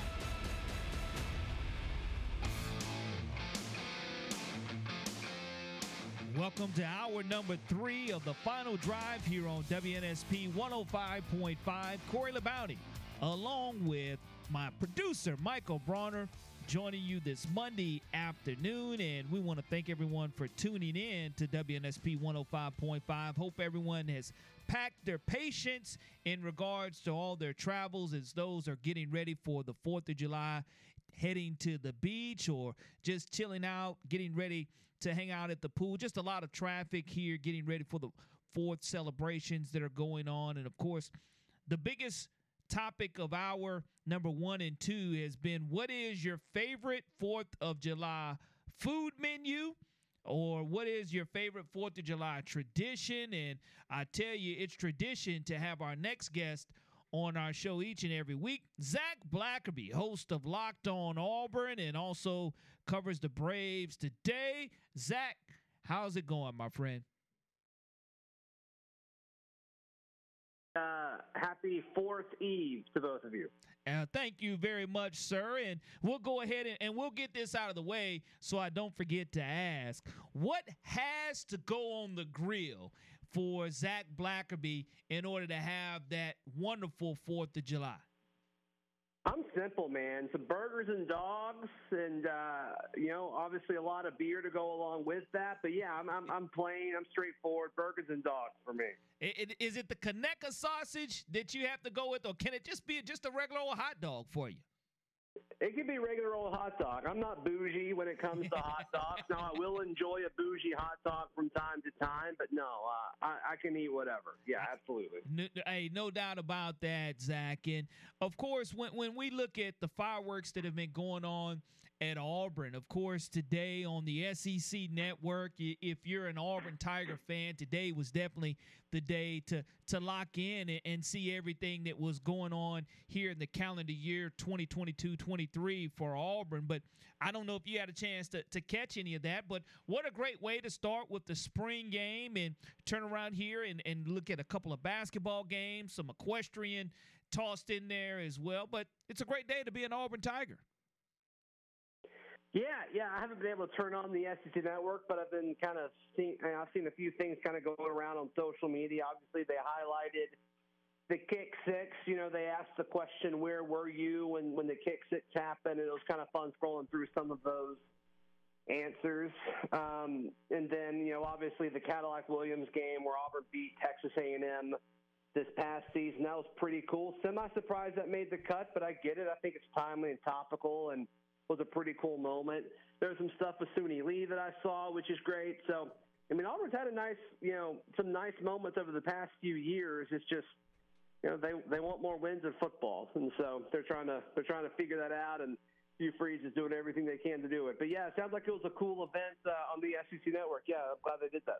Well, uh, speaking of a great topical point in regards to Auburn, Auburn former the big one of the biggest stars in the history of Auburn, Charles Barkley decides to go ahead and and put five million dollars donation into Auburn to provide scholarships to African Americans, and he wanted to make sure that he saw uh, an enrollment increase in, in, in African Americans at Auburn. But to put that in your will and to be as generous as Charles Barkley has been as one of the biggest alum of all times. Charles Barkley, he's just a man. He gets it, he understands, and I think he's become even more and more humble as not only he's become a grandfather, but as time has gone along for himself as well. Yeah, Charles Barkley is certainly one of the good ones, and he's always kind of been one to. I mean, he's got a mouth, but he's always put his money where his mouth was, and you know we saw it most recently with that donation you just mentioned. He's also been very active in funding, you know, several programs, you know, throughout the you know the HBCU world.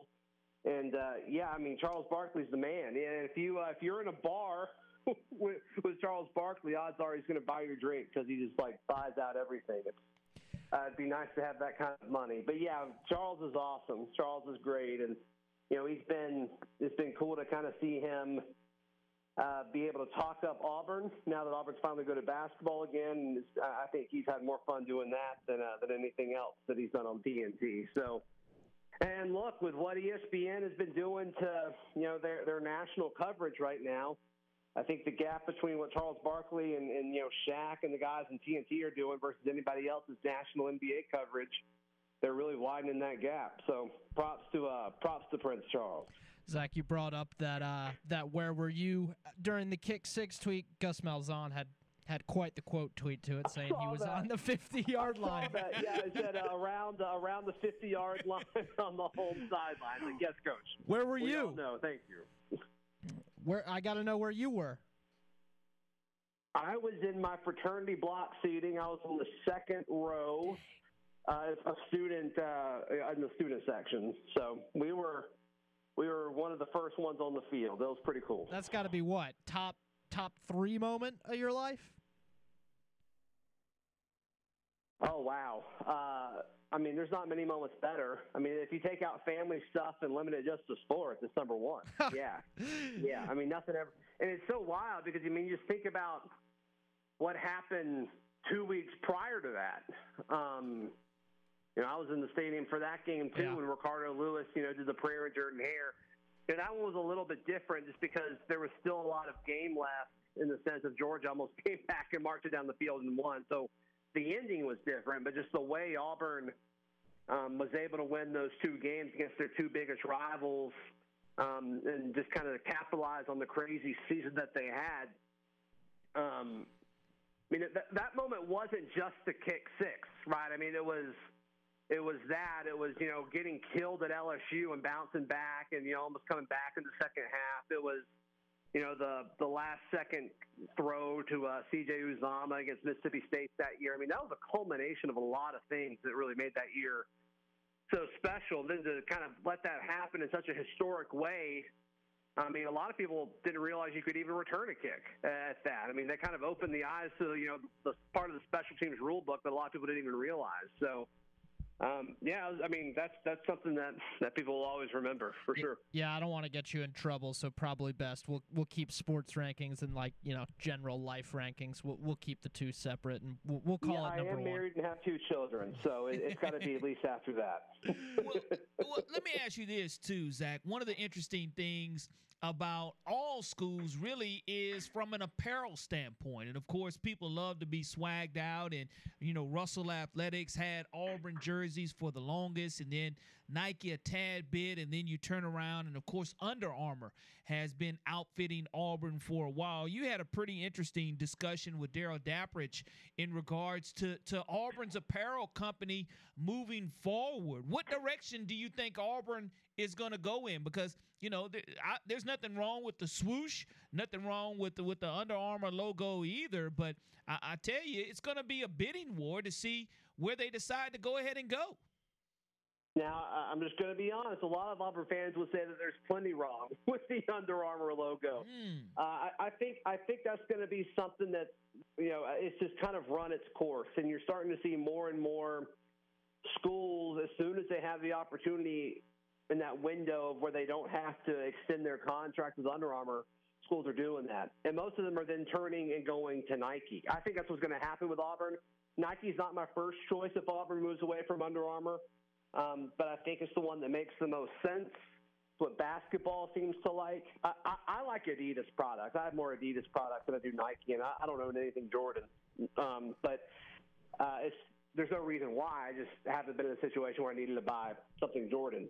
But it sounds like a lot of the schools that have moved to Jordan have had really good success with not only their apparel sales and merchandise sales, but also it seems like student athletes really enjoy those products. I, I don't love the Jumpman logo on other sports gear outside of basketball. I just think it looks a little odd, but whatever. So I think Nike makes the most sense. I think that's something that could help Auburn on the recruiting front because nobody's like going on their official visit and be like, man, I love this Under Armour gear. That's just not what people say, right? You know, they, they, they care more about Nike or Jordan or Adidas. So I think, you know, that's going to be something that Hugh Freeze is probably going to want his hand in the pot in, as well as Coach Pearl and probably even Butch Thompson and several other of the head coaches at Auburn. So I would want Adidas, but if I had to guess, I think it'll be Nike or Jordan. Talking to Zach Blackerby, locked on Auburn. Zach, a debate Corey and I were having earlier, I made the claim that Joey Chestnut, who the over under is 73 and a half hot dogs, by the way, get your bets in now. I made the claim that he's the greatest athlete to ever live, uh, just due to the fact that the wide gap between him and the rest of his competition supersedes any other athlete to ever live. Tell, tell me why I'm wrong. I don't think I am. Uh, I'm not going to necessarily argue with you, but it is kind of amazing that nobody has like made a run, and we saw kind of Matt Stonie get close for a little bit there, but then he's kind of trailed off. Now he's more concerned about making TikTok videos than anything else. You know, I, I almost want to say he's, if you wanted to call him like the greatest competitor in his field, I think athlete is a little tricky. I think then you have to define like what an athlete is because as an athlete, anybody that's just competing, because then I think that really opens the book and you got to have a bunch of different conversations then, which is fine if that's the stance you want to do. Like, I think that's totally okay. Um, but I, I just think when you think about greatest athletes ever, you know, you think about something that you know physically you can do at a high level. Um, but as far as his competition and owning his craft to being the best ever at it, yeah, I mean the divide's pretty crazy. I mean it, it's amazing that in this world where so many people try so many different things and nobody else has been able to come close to him. Props to him. Well, we'll go from again the eating contest that everybody's going to be watching tomorrow at 11 a.m. on E ESPN2 to seeing if Chestnut can go ahead and go with the over of 73 and a half hot dogs to the fact that the Atlanta Braves are not having to be hot dogs in the way that they're playing because they're just winning. And I mean, they're doing so and they're having fun as evident in their overall major league record and the fact that they have plenty a plethora of all-stars to to go on into the all-star weekend next week in Seattle any surprises that were omitted from the All Star game from an Atlanta Braves standpoint, or anybody that you're looking forward to watch in the festivities from home run contest onto the All Star game itself? I think Matt Olson should have been a starter. I mean, I definitely get why Freddie Freeman was, but I mean, this is a guy that's now leading baseball in home runs. You know, everybody's talking about Shohei Ohtani, and, and you know Matt Olson's going right up with him as far as impact on offense. I mean, obviously Shohei does other things, but what Matt Olson's done at the plate, um, I mean, he's better than any first baseman in baseball right now. So I think, I think that was, uh, I think that was an L. But once again, I get why Freddie was put in that slot.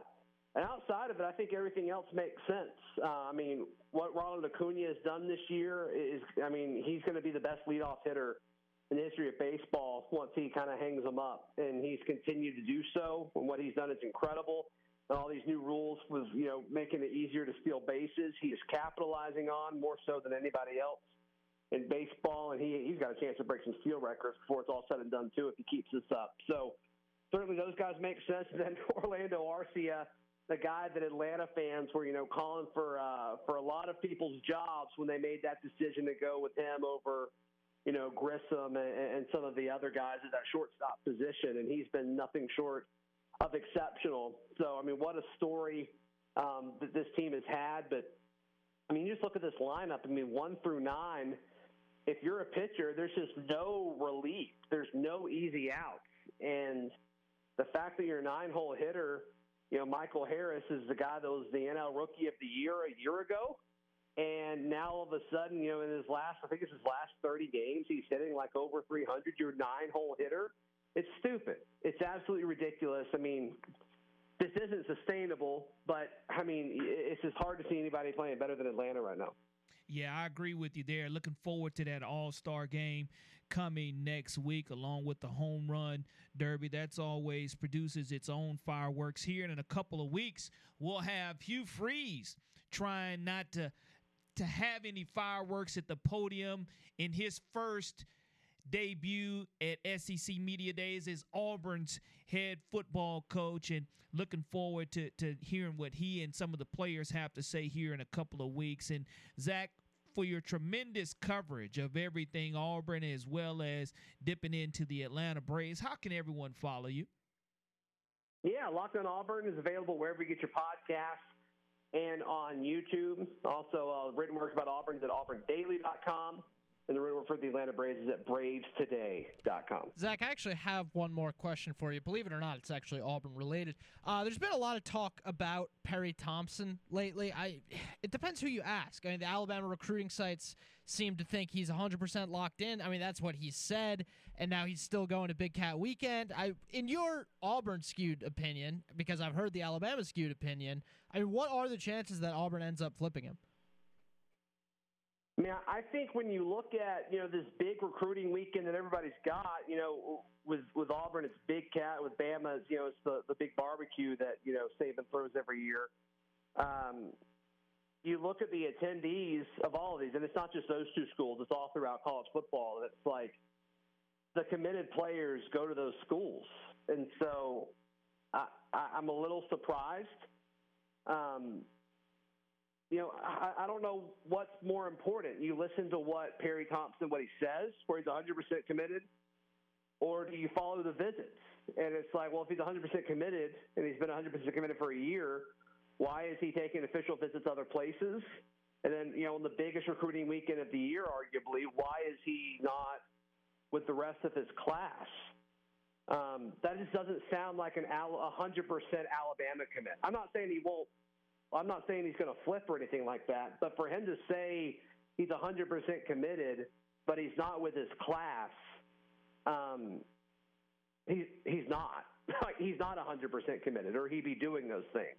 He may still end up at Alabama. You know, I'm not predicting anything, but you know, the actions of these teenage kids, I think, speaks louder than what they actually say. So that's my thought on it. Uh, I, I think Auburn's in it. I'm not predicting anything one way or the other, but I certainly think Auburn's in it right now. Well, Zach, we look forward to seeing what Perry Thompson's going to do. Of course, he's known as Uno.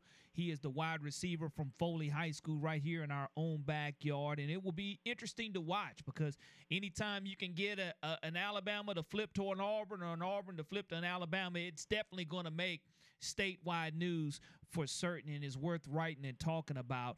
Want to wish you the safest Independence Day and hope you're able to to get a little hot dog and hamburgers in tomorrow. Like you said, not a big bougie person, but get your eat on and, and enjoy the day off tomorrow. And let's see if the Atlanta Braves can continue its winning ways prior to the All Star game. That's right, guys. Hey, happy Fourth to both of you, gentlemen. I'll talk to y'all soon. Appreciate it. Zach Blackerby joining us this evening on the final drive, and we'll be right back. Hey, this is Slick Willie Shaw from the world famous Harlem Globetrotters. You're listening to Sports Radio WNSP 105.5 FM.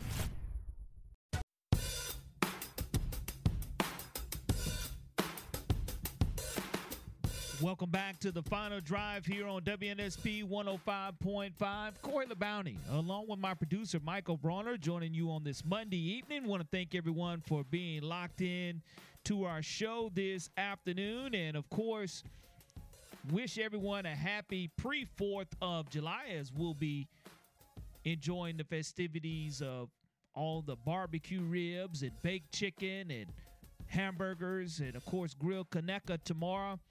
What is your go-to 4th of July meal? What are you going to have on the grill? What do you have on the grill now? Of course, yesterday being the weekend, had an opportunity to get started early on some 4th of July festivities. The fish was frying, the the hamburgers, the Conecuh sausage, and of course the ribs as well. And you know, you you, you look at the sides that you love. Nothing wrong with macaroni and cheese, potato salad, baked beans, coleslaw, all of the above. You can't go wrong with in regards to Fourth of July festivities and the best food. And watermelon is a must as far as when you look at whether it's seedless or not. Bronner says he just he just wants watermelon. Doesn't matter if it has seeds in it or not. You know, he he likes the red watermelon over the yellow watermelon. Well, I think most people do. I, I do think that you, you know, if you go to to the Grand Bay tomorrow for the watermelon festival, you you would see your fair share of, of yellow, but a majority red because again, being patriotic, the patriotic red, white, and blue. Now, if you see any blue watermelon, I, I wouldn't touch it. You know, I, I wouldn't go that route for sure. But definitely the red watermelon, the seedless watermelon is my favorite. But do you, have you tried salt on your watermelon, Bronner? Mm-mm. No, No salt, no salt at all. No way. You you wouldn't do salt on watermelon. No. Man, No. I, I at least want you to try. Uh-uh. Sprinkle a little salt Uh-uh. on watermelon. No. And take a big bite out of it. No. I you would to. you wouldn't go that route. No, no, why? It doesn't need salt.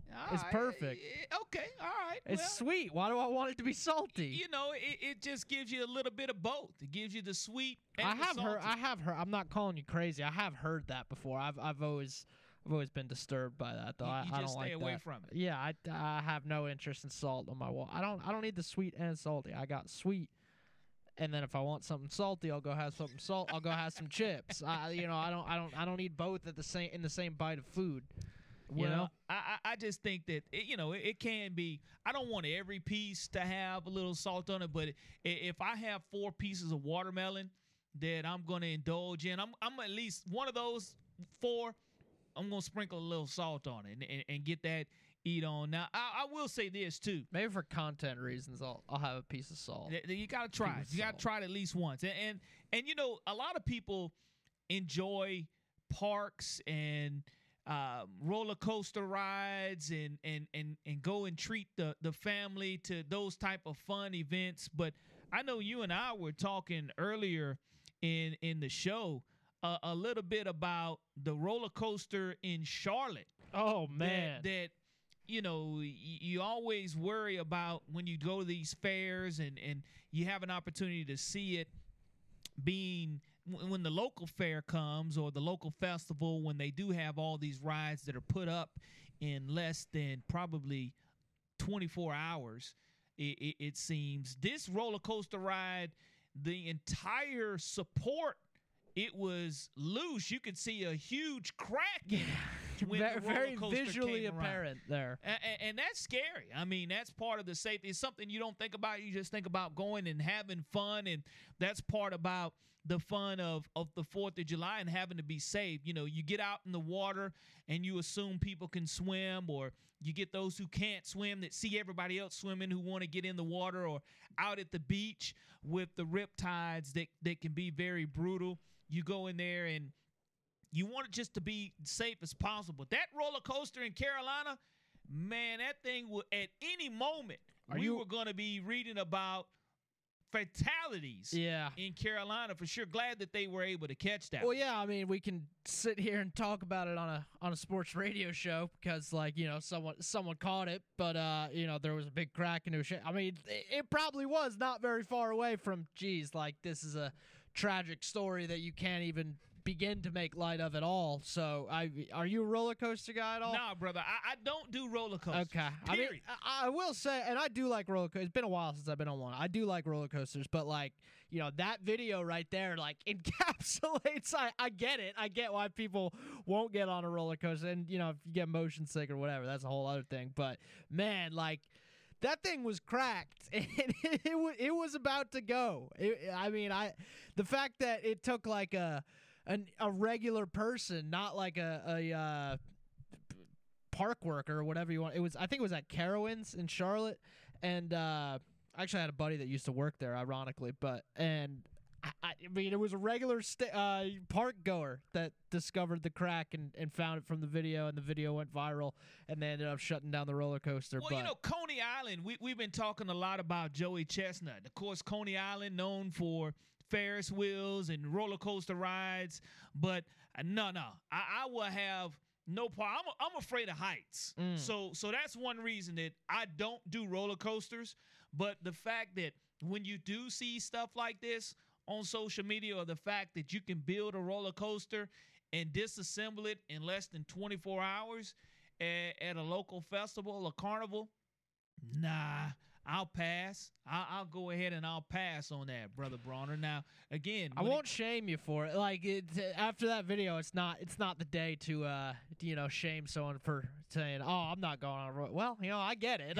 you know, it, it is what it is. It's not for everyone. No, no, it's definitely not for for me for sure. I mean, are, are you a roller coaster guy? I like roller coasters. Like it, it's it's been a minute, and uh, but you know, there's a there's a great Six Flags New Jersey, tallest roller coaster in the world, New Jersey. Fun fact.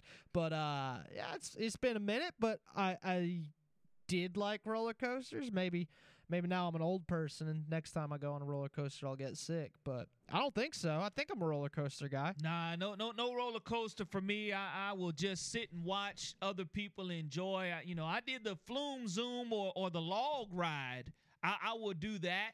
Uh, as far as when you do go to places like Six Flags or or formerly Opryland when I was growing up, I would try that. Uh, the log ride just to cool off a little bit. But as far as roller coaster standpoint, You'll do like Splash Mountain at Disney World. That's kind of like a roller coaster. There's big drop at look, the look, end. I, I I I won't do Splash Mountain. Really? No, no, no. You won't even do. Splash Mountain? No, no Splash Mountain for me. If it's not a log ride, you know, There's a you're in a log. I- no, thank you. I no too high for me. I, I will pass. I, I will pass on that one. That's crazy. No, I, I would definitely pass on that one, Bronner. I, I I can't do that.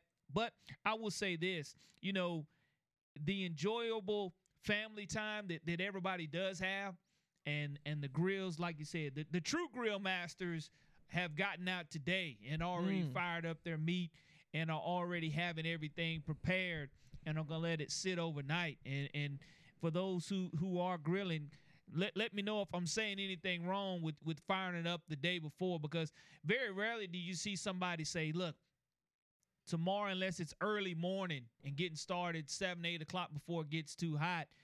If you want to eat, the meat's already pretty much starting to be done.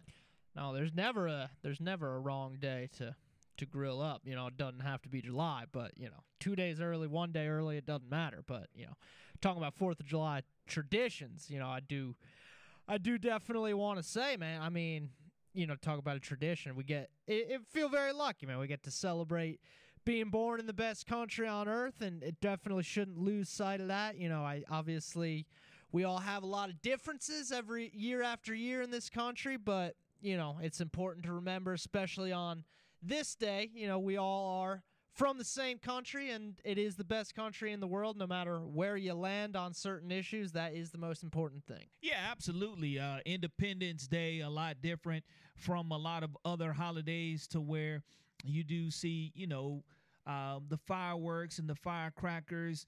I, I, think a lot of people do enjoy uh, not only the fact that most people are off tomorrow, um, or have they been able to make it a long weekend for themselves uh, with a couple of, of yesterday being tied in uh, to today and tomorrow as well. Starting that work week back in the middle is what a lot of people like to do. But you're exactly right. I mean, I, I think that when you do look at the Fourth of July celebrations that do occur across the country, whether it's in New York and, and their massive fireworks display that they're going to have, or or even here in, in Mobile, you you really love the fact that Independence Day, God bless America, without question, without any question at all. The final drive will be right back here on WNSP 105.5.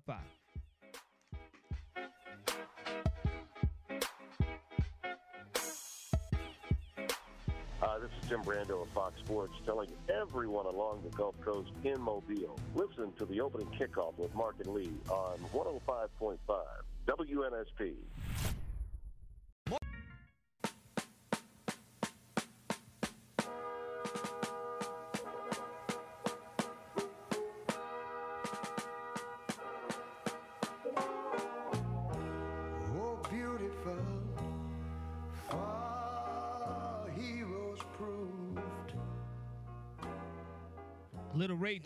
For you coming out of the break. And again, what a, a wonderful version. I know that a lot of people will be hearing that version again tomorrow as well. And I know the Godfather has chimed in this afternoon, and the Godfather calling into the final drive. Welcome, Godfather.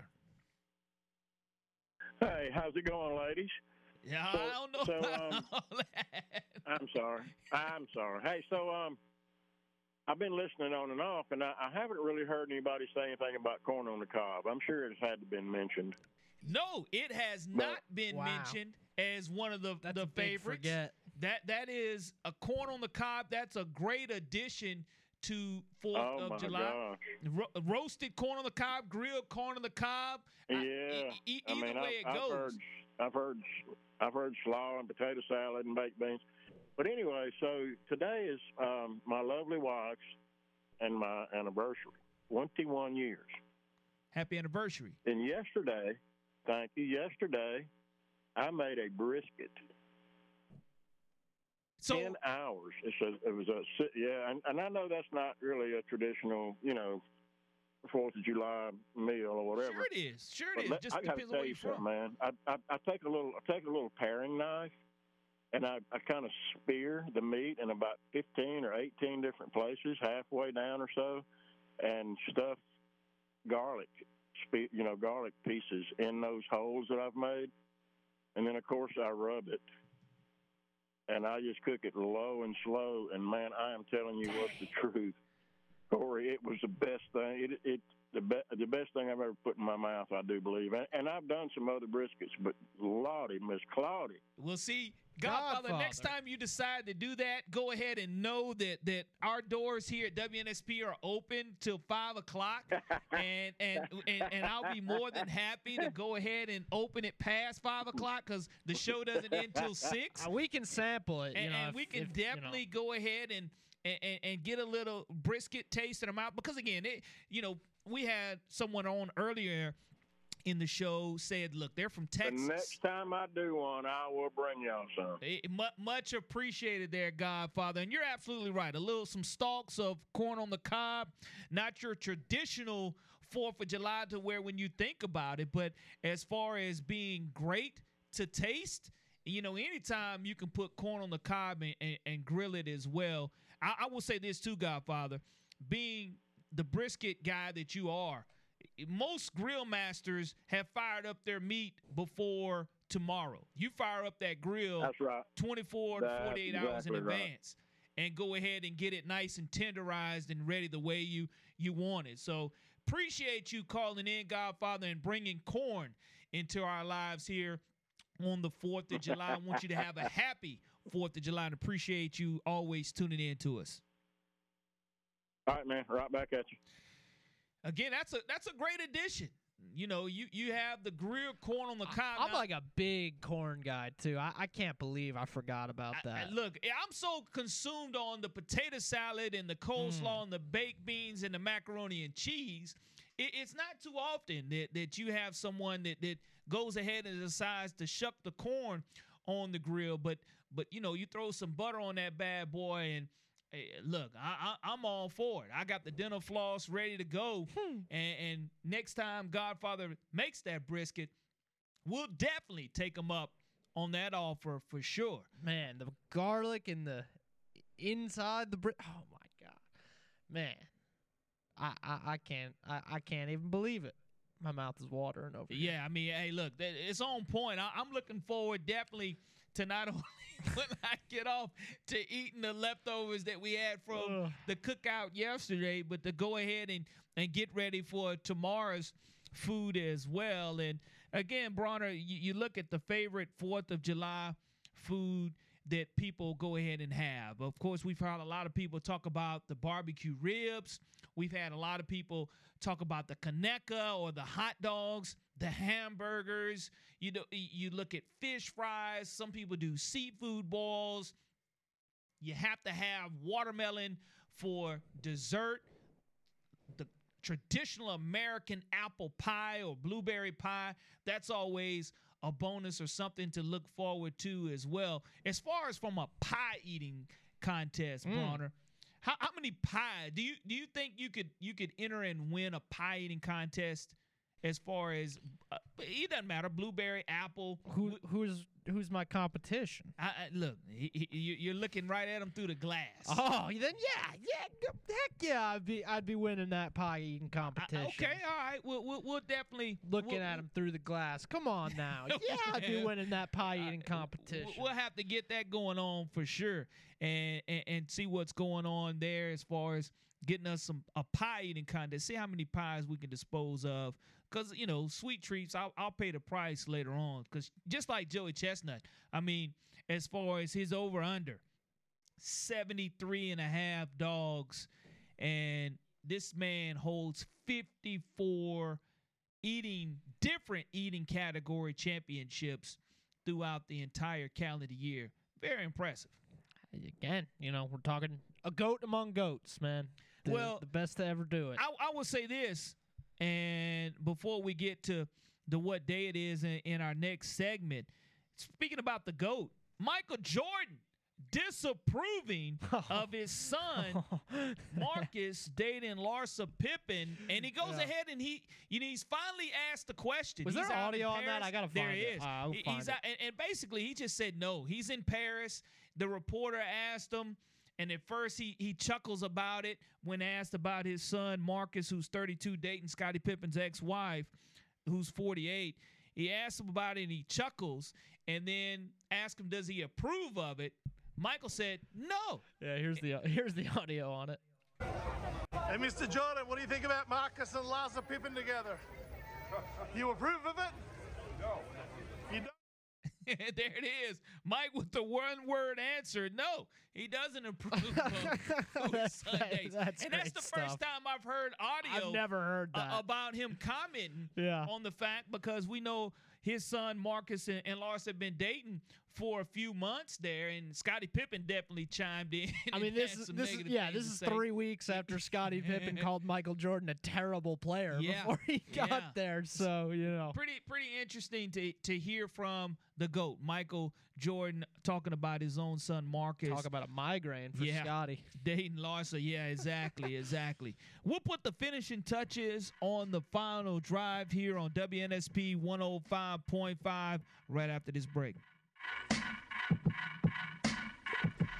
Hi, I'm Michael Pierce, NFL defensive tackle. When I am in the city of Mobile, you can normally find me at WNSP 105.5.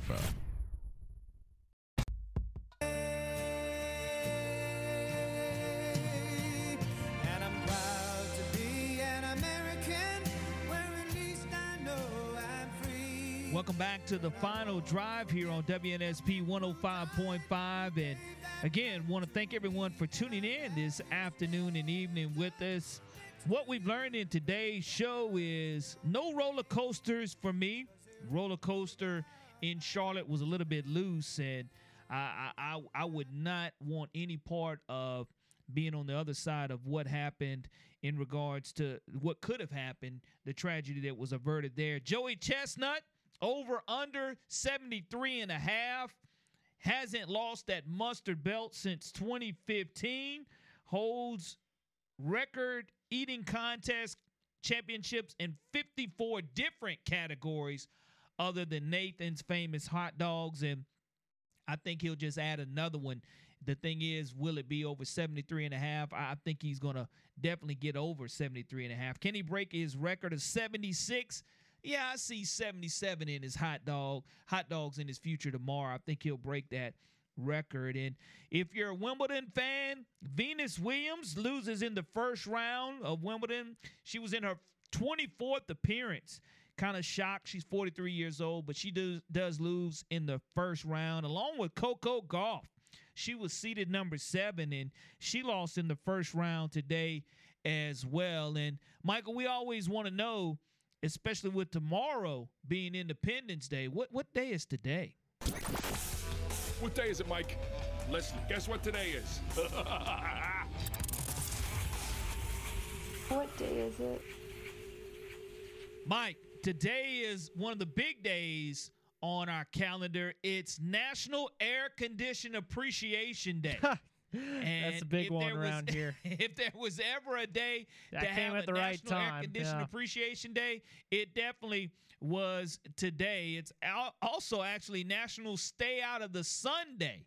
So I think Dang. those two would kind of go hand in hand and National Disobedience Day. That's kind of a new one as well.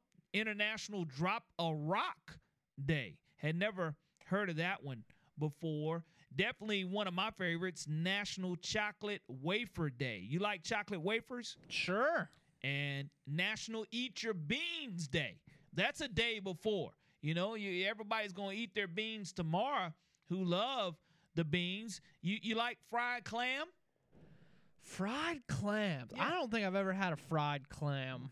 And you're from New- you're around the New England area. no? Yeah, but that that's way more of a southern food than than it would be a, a northern food. Anything fried is a southern well, yeah, Brian. well, yeah, fair fried, enough. my Again, brother. and there's nothing wrong with that. No, I, I love me some anything good fried. fried food. for sure for for sure so you know a lot of things going on on what day is it and of course tomorrow because we're not going to be with you of course it is independence day as far as the united states. It's also national invisible day. I, I i'm just not able to see that being national invisible day. National barbecued spared ribs day tomorrow. National caesar salad day. For those who don't want the meat they'll get a chance to get on the caesar salad. But again we want to wish everyone a very happy 4th of July, a safe 4th of July.